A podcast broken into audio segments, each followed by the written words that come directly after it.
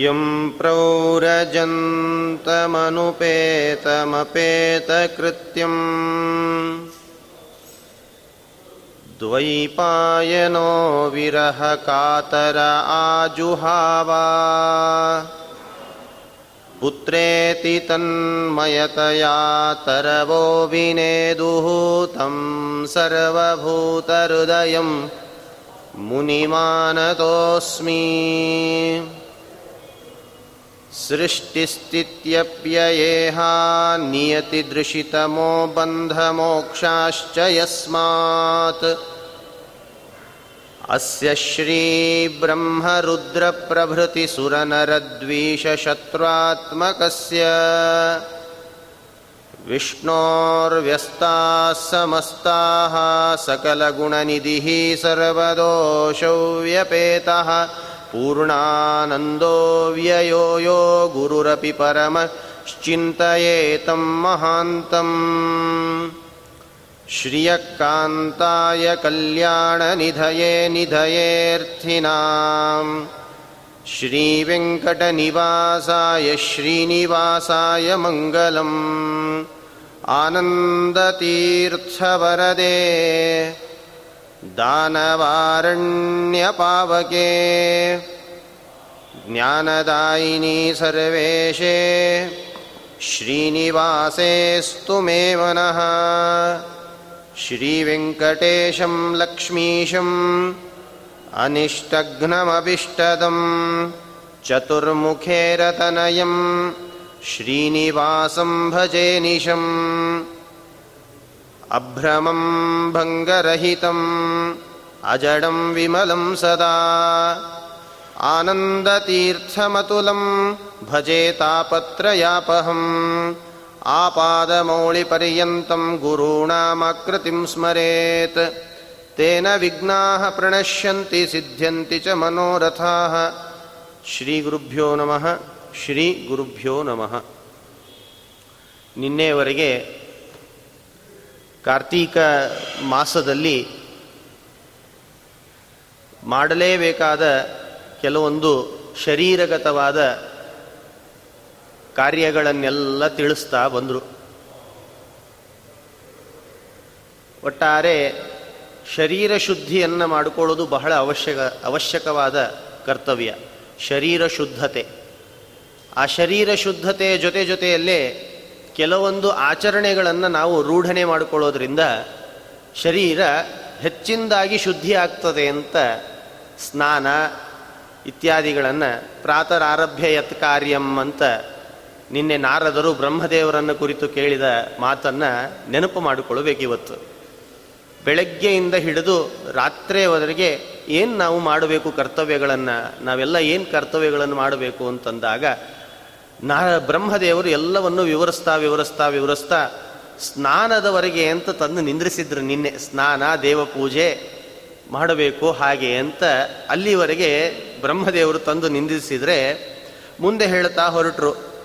ಅದೇ ನಾರದರೆ ಆ ಸ್ನಾನ ಎಲ್ಲ ವಿಧಿವತ್ತಾಗಿ ಮಾಡಬೇಕು, ಅರ್ಘ್ಯಾದಿಗಳನ್ನು ಕೊಡಬೇಕು, ಆ ತೀರ್ಥಾಭಿಮಾನಿ ದೇವತೆಗಳಿಗೆಲ್ಲ ಅರ್ಘ್ಯವನ್ನು ಕೊಟ್ಟು ಆ ಅರ್ಘ್ಯದಿಂದಲೇ ಪುಣ್ಯವನ್ನು ಗಳಿಸಬೇಕು ಹಾಗೆ ಅಂತ ನಿನ್ನೆ ಎಲ್ಲ ಬ್ರಹ್ಮದೇವರು ಹೇಳಿದರು. ಜೊತೆಯಲ್ಲೇ ಕಾವೇರಿ ಗಂಗೆಯನ್ನು ಕೂಡ ನೆನಪು ಮಾಡಿಕೊಟ್ಟಿದ್ರು. ಜೊತೆಯಲ್ಲಿ ರುದ್ರದೇವರ ನೆನಪನ್ನು ಕೂಡ ಸ್ಮರಣೆಯನ್ನು ತಂದುಕೊಟ್ಟಿದ್ರು ನಿನ್ನೆ. ಇವತ್ತು ಭೂಯಃ ಕಥಯಸ್ತೃಪ್ತಿ ನಾಸ್ತಿ ಮೇ ಕದಾಚನ. ನೋಡು ಬ್ರಹ್ಮದೇವರೇ, ನನಗಿನ್ನೂ ತೃಪ್ತಿಯಾಗಿಲ್ಲ, ಇನ್ನೂ ಏನಾದರೂ ಇದ್ರೆ ಹೇಳ್ರಿ ಅಂತ ನಾರದರು ಮತ್ತೆ ಪರಿಯಾಗಿ ಕೇಳ್ತಾರಂತೆ. ಪರಿಯಾಗಿ ಕೇಳಿದಾಗ ಬ್ರಹ್ಮದೇವರು ಹೇಳಲಿಕ್ಕೆ ಪ್ರಾರಂಭ ಮಾಡ್ತಾರೆ. ಪ್ರಾತಃ ಸ್ನಾತ್ವಾ ಶುಚಿರ್ಭೂತ್ವಾ ಕಾರ್ತಿಕೇ ವಿಷ್ಣು ತತ್ಪರಃ ದೇವಂ ದಾಮೋದರಂ ಪೂಜ್ಯ ಕೋಮಲೈಸ್ತು ತುಲಸೀದಲೈಹಿ. ಬಂತು ನೋಡ್ರಿ, ತುಲಸೀದಲೈಹಿ, ಕೋಮಲವಾದ ಬಹಳ ಅದ್ಭುತವಾದ ತುಳಸಿ ದಲದಿಂದ ಭಗವಂತನ ಪೂಜೆ ಅಂತ ಬಂದಾಗ ಹೇಗೆ ಮಾಡಬೇಕು ಪೂಜೆ ಅಂತ ನಾರದರು ಕೇಳಿದರೆ ಬ್ರಹ್ಮದೇವರು ಹೇಳಿಕ್ಕೆ ಪ್ರಾರಂಭ ಮಾಡಿದರು. ನೋಡು, ತುಳಸಿ ದಲದಿಂದ ಭಗವಂತನ ಅರ್ಚನೆ ಮಾಡೋದ್ರಿಂದ ಬಹಳ ಪುಣ್ಯ ಇದೆ, ತುಳಸಿ ದೇವಿ ಬಹಳ ಮಹತ್ವ ಇದೆ ತುಳಸಿಗೆ ಅಂತ ತುಳಸಿ ಮಹಿಮೆಯನ್ನು ಹೇಳ್ತೇನೆ ಕೇಳು ನಾರದ ಅಂತ ಪ್ರಾರಂಭ ಮಾಡಿದ್ರಂತೆ. ಕಾರ್ತೀಕ ಮಾಸದಲ್ಲಿ ತುಳಸಿಗೆ ತಾನೇ ನಾವು ಪೂಜೆ ಮಾಡೋದು ಮಹತ್ವವಾಗಿ, ವಿಶೇಷವಾಗಿ ತುಳಸಿಯನ್ನು ಕೂಡಿಸಿಕೊಂಡು ಜೊತೆ ಜೊತೆಯಲ್ಲಿ ಲಕ್ಷ್ಮಿಯನ್ನು ಕೂಡ ಕೂಡಿಸಿ ಆ ಲಕ್ಷ್ಮೀ ತುಳಸಿಯರನ್ನ ಇಟ್ಟುಕೊಂಡು ದಾಮೋದರ ಪ್ರೀತಿಗಾಗಿ ಈ ಪೂಜೆ ಮಾಡ್ತೇವೆ ಅಂತ ಸಂಕಲ್ಪ ಮಾಡ್ತೇವೆ. ಆ ತುಳಸಿ ಅಂದರೆ ಏನು, ತುಳಸಿ ವೈಭವ ಏನು ಅಂತ ಹೇಳಲಿಕ್ಕೆ ಅಂತ ಹೊರಡ್ತಾರೆ ಬ್ರಹ್ಮದೇವರು. ನೋಡು, ತುಳಸಿ ದಳದಿಂದ ಭಗವಂತನ ಪೂಜೆ ಅರ್ಚನೆ ಮಾಡೋದ್ರಿಂದ ಭಗವಂತ ವಿಶೇಷ ಪ್ರೀತಿ ಆಗ್ತಾನೆ, ಇದಕ್ಕೆ ಸಂಶಯ ಪಡಬೇಡ ನಾರದ ಅಂತ ಒಂದು ಮಾತು ಹೇಳ್ತಾರಂತೆ. ಕೂಡಲೇ ತಸ್ಯ ಪೂಜಾಂ ನ ಗೃಹಾತಿ ನಾತ್ರ ಕಾರ್ಯ ವಿಚಾರಣ. ಒಂದು ವೇಳೆ ತುಳಸಿ ಬಿಟ್ಟು ಬೇರೆ ಯಾವುದರಿಂದಲಾದರೂ ಪೂಜೆ ಮಾಡೋದಾಗಲಿ, ಭಕ್ತಿ ಇಲ್ಲದೇನೆ ಪೂಜೆ ಮಾಡೋದಾಗಲಿ ಭಗವಂತ ಅದನ್ನು ಸ್ವೀಕಾರ ಮಾಡೋದಿಲ್ಲ. ಭಕ್ತಿಯಿಂದ ತುಳಸಿ ದಲವನ್ನು ನೋಡ್ರಿ, ಗೀತೆ ಏಕ ತುಳಸಿ ದಲ ಮಾತ್ರೇಣ, ಒಂದು ತುಳಸಿ ದಲವನ್ನು ಇಟ್ಟರೆ ಸಹ ಭಾಗವತದಲ್ಲಿ ಕೇಳಿರ್ತೀರಿ, ಬರೀ ಒಂದು ತುಳಸಿ ಪತ್ರದಿಂದ ಪೂಜೆ ಮಾಡಿದರೆ ಸಾಕು ಭಗವಂತ ಅನುಗ್ರಹ ಮಾಡ್ತಾನೆ. ಪತ್ರಂ ಪುಷ್ಪಂ ಫಲಂ ತೋಯಂ ಯೋ ಮೇ ಭಕ್ತ್ಯಾ ಪ್ರಯಚ್ಛತಿ.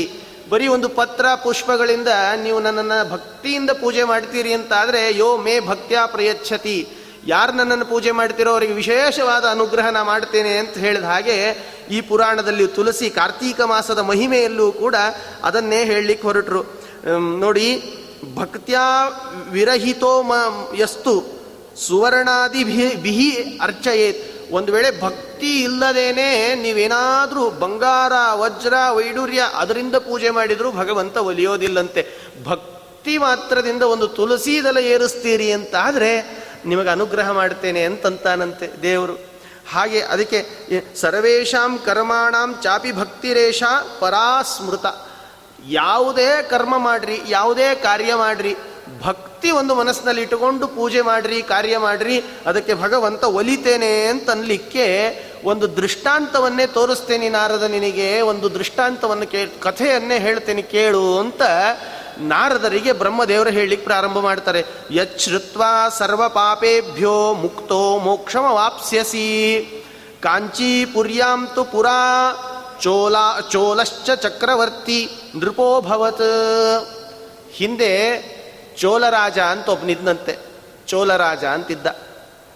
ಕಾಂಚೀಪುರ್ಯಾಂ, ಕಾಂಚೀ ದೇಶದಲ್ಲಿ ಒಬ್ಬನು ಚೋಲರಾಜ ಅಂತ ಪ್ರಸಿದ್ಧನಾಗಿದ್ದಂತೆ. ಆ ಚೋಲರಾಜ ಎಷ್ಟು ಪ್ರಸಿದ್ಧಿ ಅಂತ ಹೇಳಿದರೆ, ಆ ಇಡೀ ರಾಜ್ಯದಲ್ಲೇ ಯಾರೂ ದರಿದ್ರರಿದ್ದಿದ್ದಿಲ್ಲಂತೆ. ಆ ಇಡೀ ರಾಜ್ಯದಲ್ಲಿ ದರಿದ್ರ ನೋಡ್ರಿ, ಯಥಾ ರಾಜ ತಥಾ ಪ್ರಜಾ ಅಂತನ್ಲಿಕ್ಕೆ ಇದೇ ಸಾಕ್ಷಿ. ಚೋಲರಾಜನ ಇಡೀ ದೇಶದಲ್ಲಿ ಯಾರ್ಯಾರ್ಯಾರ್ಯಾರು ದರಿದ್ರರಾಗಿ ಇದ್ದಿದ್ದಿಲ್ಲಂತೆ, ಯಾರೂ ಕೂಡ ಸುಳ್ಳು ಹೇಳೋರಿದ್ದಿದ್ದಿಲ್ಲಂತೆ, ಯಾರೂ ಕೂಡ ಚೋರತನ ಮಾಡ್ತಿದ್ದಿಲ್ಲಂತೆ. ಎಲ್ಲರೂ ಸಹಾನುಭೂತಿಯಾಗಿ ಆ ರಾಜ್ಯದಲ್ಲಿ ಬಾಳ್ವೆ ಮಾಡ್ತಿದ್ರಂತೆ. ಯಾಕೆ ಅಂತ ಹೇಳಿದರೆ ಅಂಥ ರಾಜ ಒಬ್ಬನಿದ್ದ. ಯಾರದು ಅಂತ ಹೇಳಿದರೆ ಅದು ಚೋಳರಾಜ ಅಂತ ವರ್ಣನೆ ಮಾಡ್ತಾರೆ. ಆ ಚೋಳರಾಜನಿಗೆ ಒಂದು ದಿವಸ ಇದ್ದಕ್ಕಿದ್ದ ಹಾಗೆ ನಾನು ಭಗವಂತನ ದರ್ಶನ ಮಾಡಬೇಕು ಅಂತ ಇಚ್ಛೆ ಆಗ್ತದಂತೆ. ಭಗವಂತನ ದರ್ಶನ ಮಾಡಬೇಕು ಅಂತ ಇಚ್ಛೆ ಪಾಡಿ ಪಾಪ ಬುದ್ಧಿಯುತೋ ವಾಪಿ ನೈವ ಕಶ್ಚಿದ್ ಊನ್ನರಃ ಯಸ್ಯಾಪೇನೈಕ ಯಜ್ಞಸ್ಯ ತಾಮ್ರಪರ್ಣಿ ತಟಾ ಉಭೌ. ಅಲ್ಲೊಂದು ನದಿ ಇತ್ತಂತೆ, ತಾಮ್ರಪರ್ಣಿ ನದಿ ಅಂತಿತ್ತಂತೆ. ತಾಮ್ರಪರ್ಣಿ ನದಿ, ಆ ನದಿ ಎರಡು ಯೂಪಗಳು ಬಂಗಾರಮಯವಾಗಿತ್ತಂತೆ. ಅಲ್ಲೆಲ್ಲ ವಿಚಾರ ಮಾಡಿರಿ, ಎಷ್ಟು ಅದ್ಭುತವಾಗಿತ್ತು ಆ ಕಾಲ, ಇದರೆಲ್ಲ ಹೇಗಿತ್ತು, ಆ ಚೋಳರಾಜನ ರಾಜ್ಯಭಾರ ಹೇಗಿತ್ತು ಅಂತ ವಿಚಾರ ಮಾಡಿರಿ. ನದಿಗಳನ್ನು ಕೂಡ ಅಷ್ಟು ಶುದ್ಧವಾಗಿ ಬಂಗಾರಮಯವಾಗಿ ಯೂಪಗಳಿದ್ವಂತಲ್ಲಿ, ಬಂಗಾರದ ಯೂಪಗಳೆಲ್ಲ ಇದ್ವಂತೆ. ಆ ಅಷ್ಟು ಅದ್ಭುತವಾದ ಆ ಕಾಲದಲ್ಲಿ ಆ ಚೋಳರಾಜನಿಗೆ ಭಗವಂತನ ದರ್ಶನ ಮಾಡಬೇಕು ಅಂತ ಇಚ್ಛೆ ಪಟ್ಟು ಶ್ರೀರಂಗಕ್ಕೆ ಅಂತ ಹೊರಡಲಿಕ್ಕೆ ಅಂತ ಪ್ರಾರಂಭ ಮಾಡಿದಂತೆ. ಸುವರ್ಣ ಯೂಪ ಶೋಭಾಢ್ಯ ಆವಾಸ್ಥಾಂ ತತ್ರ ಮಹಾಪತೆ ಕದಾಚಿದಾಗಮಾತ್ರ ಚ ಅನಂತಶಯನಂ ಪುರಂ. ಅನಂತಶಯನಂಪುರಂ, ಅನಂತಶಯನ ವಾಸಿಯಾಗಿರ್ತಕ್ಕಂತಹ ಏನು ಆ ದೇವರಿದ್ದಾನೆ, ಭಗವಂತ ಇದ್ದಾನೆ, ಅವನ ದರ್ಶನ ಮಾಡಲಿಕ್ಕೆ ಅಂತ ಇಚ್ಛೆ ಪಟ್ಟು ರಾಜ ಹೊರಡ್ತಾನಂತೆ. ಹೊರಡುವಾಗಲೇ ತತ್ರ ಶ್ರೀರಮಣಂ ದೇವಂ ಸಂಪೂಜ್ಯ ವಿಧಿ ಮುನ್ಮುನೇ. ಆ ಚೋಳರಾಜ ಬಹಳ ಅದ್ಭುತವಾದ ವಿಚಾರವನ್ನು ಮನಸ್ಸಿನಲ್ಲಿ ಇಟ್ಟುಕೊಂಡು ಇವತ್ತು ಭಗವಂತನ ಪೂಜೆ ಮಾಡಬೇಕು ನಾನು ಅಂತ ಮನಸ್ಸಲ್ಲಿ ಪ್ರಾರ್ಥನೆ ಮಾಡಿಕೊಂಡು ಆ ಶ್ರೀರಂಗ ಅಂತ ಅಲ್ಲಿ ಹೊರಟ. ಶ್ರೀರಂಗ ಕ್ಷೇತ್ರದಲ್ಲಿ ಅನಂತಶಯನ ಅಂತ ಭಗವಂತನ ರೂಪ ಇದೆ. ಆ ಅನಂತಶಯನದ ರೂಪವನ್ನು ಧ್ಯಾನ ಮಾಡ್ತಾ ಮಾಡ್ತಾ ಮಾಡ್ತಾ ಭಗವಂತನ ಪೂಜೆ ಮಾಡ್ತೇನೆ ಅಂತ ಹೊರಟ. ಏನೇನು ಕೈಯಲ್ಲಿ ಹಿಡ್ಕೊಂಡು ಹೊರಟ ಅಂತ ಒಂದು ಇದನ್ನು ಮಾಡ್ತಾರೆ.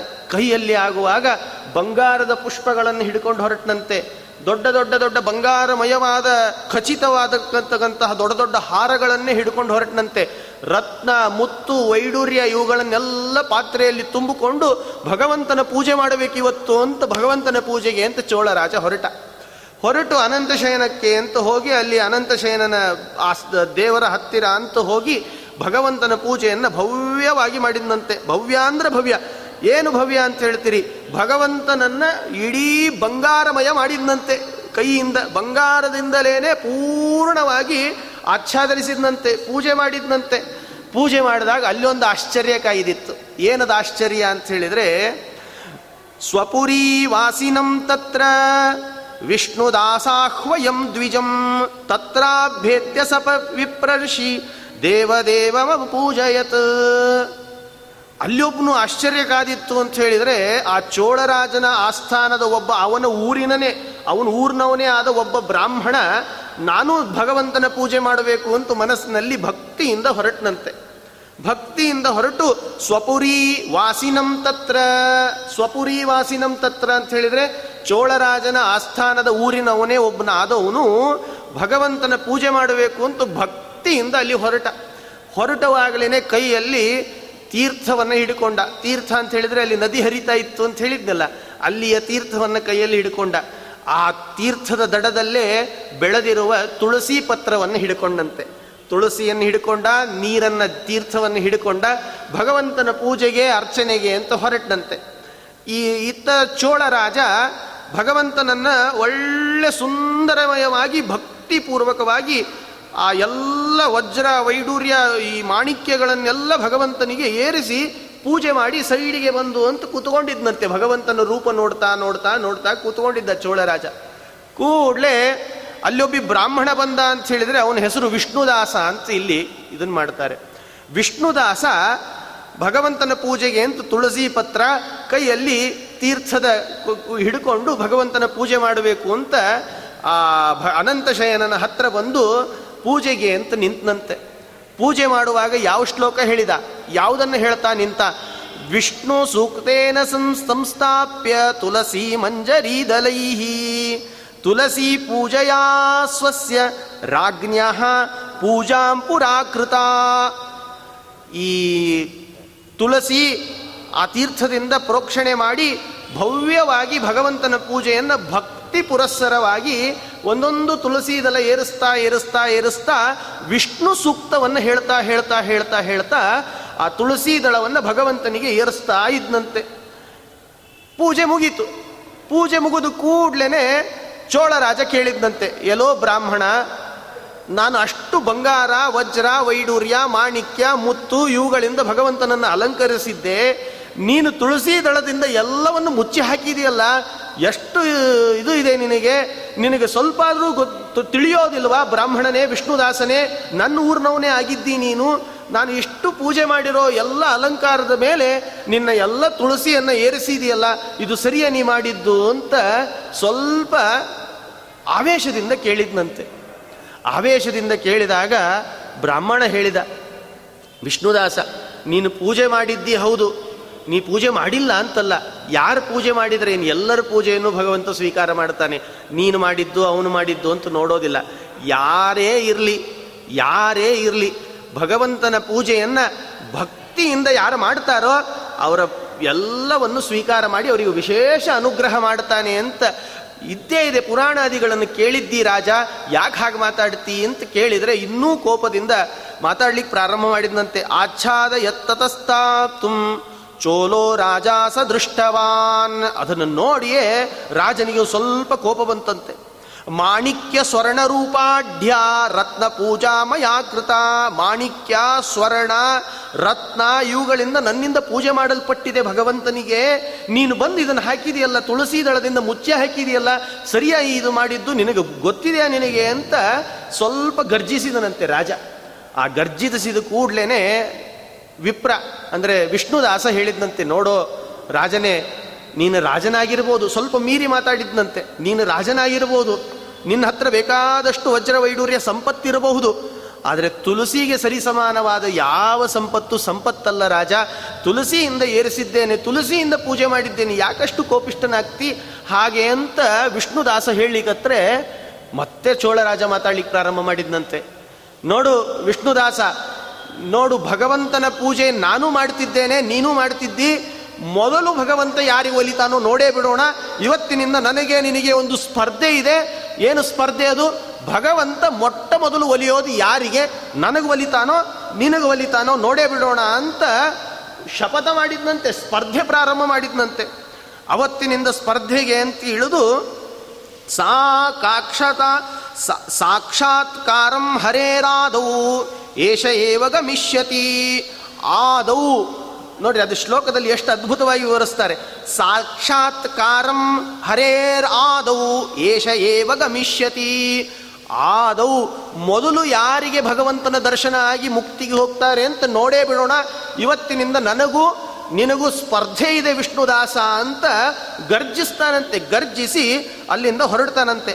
ಅಲ್ಲಿಂದ ಹೊರಟು ಮುದ್ಗಲ ಅಂತ ಒಬ್ಬರು ಋಷಿಯನ್ನ ಗುರುಗಳು ಅಂತ ಪಡ್ಕೊಳ್ತಾನಂತೆ ಚೋಳರಾಜ. ಅವರ ಆಸ್ಥಾನಕ್ಕೆ ಮುದ್ಗಲ ಅಂತ ಋಷಿ.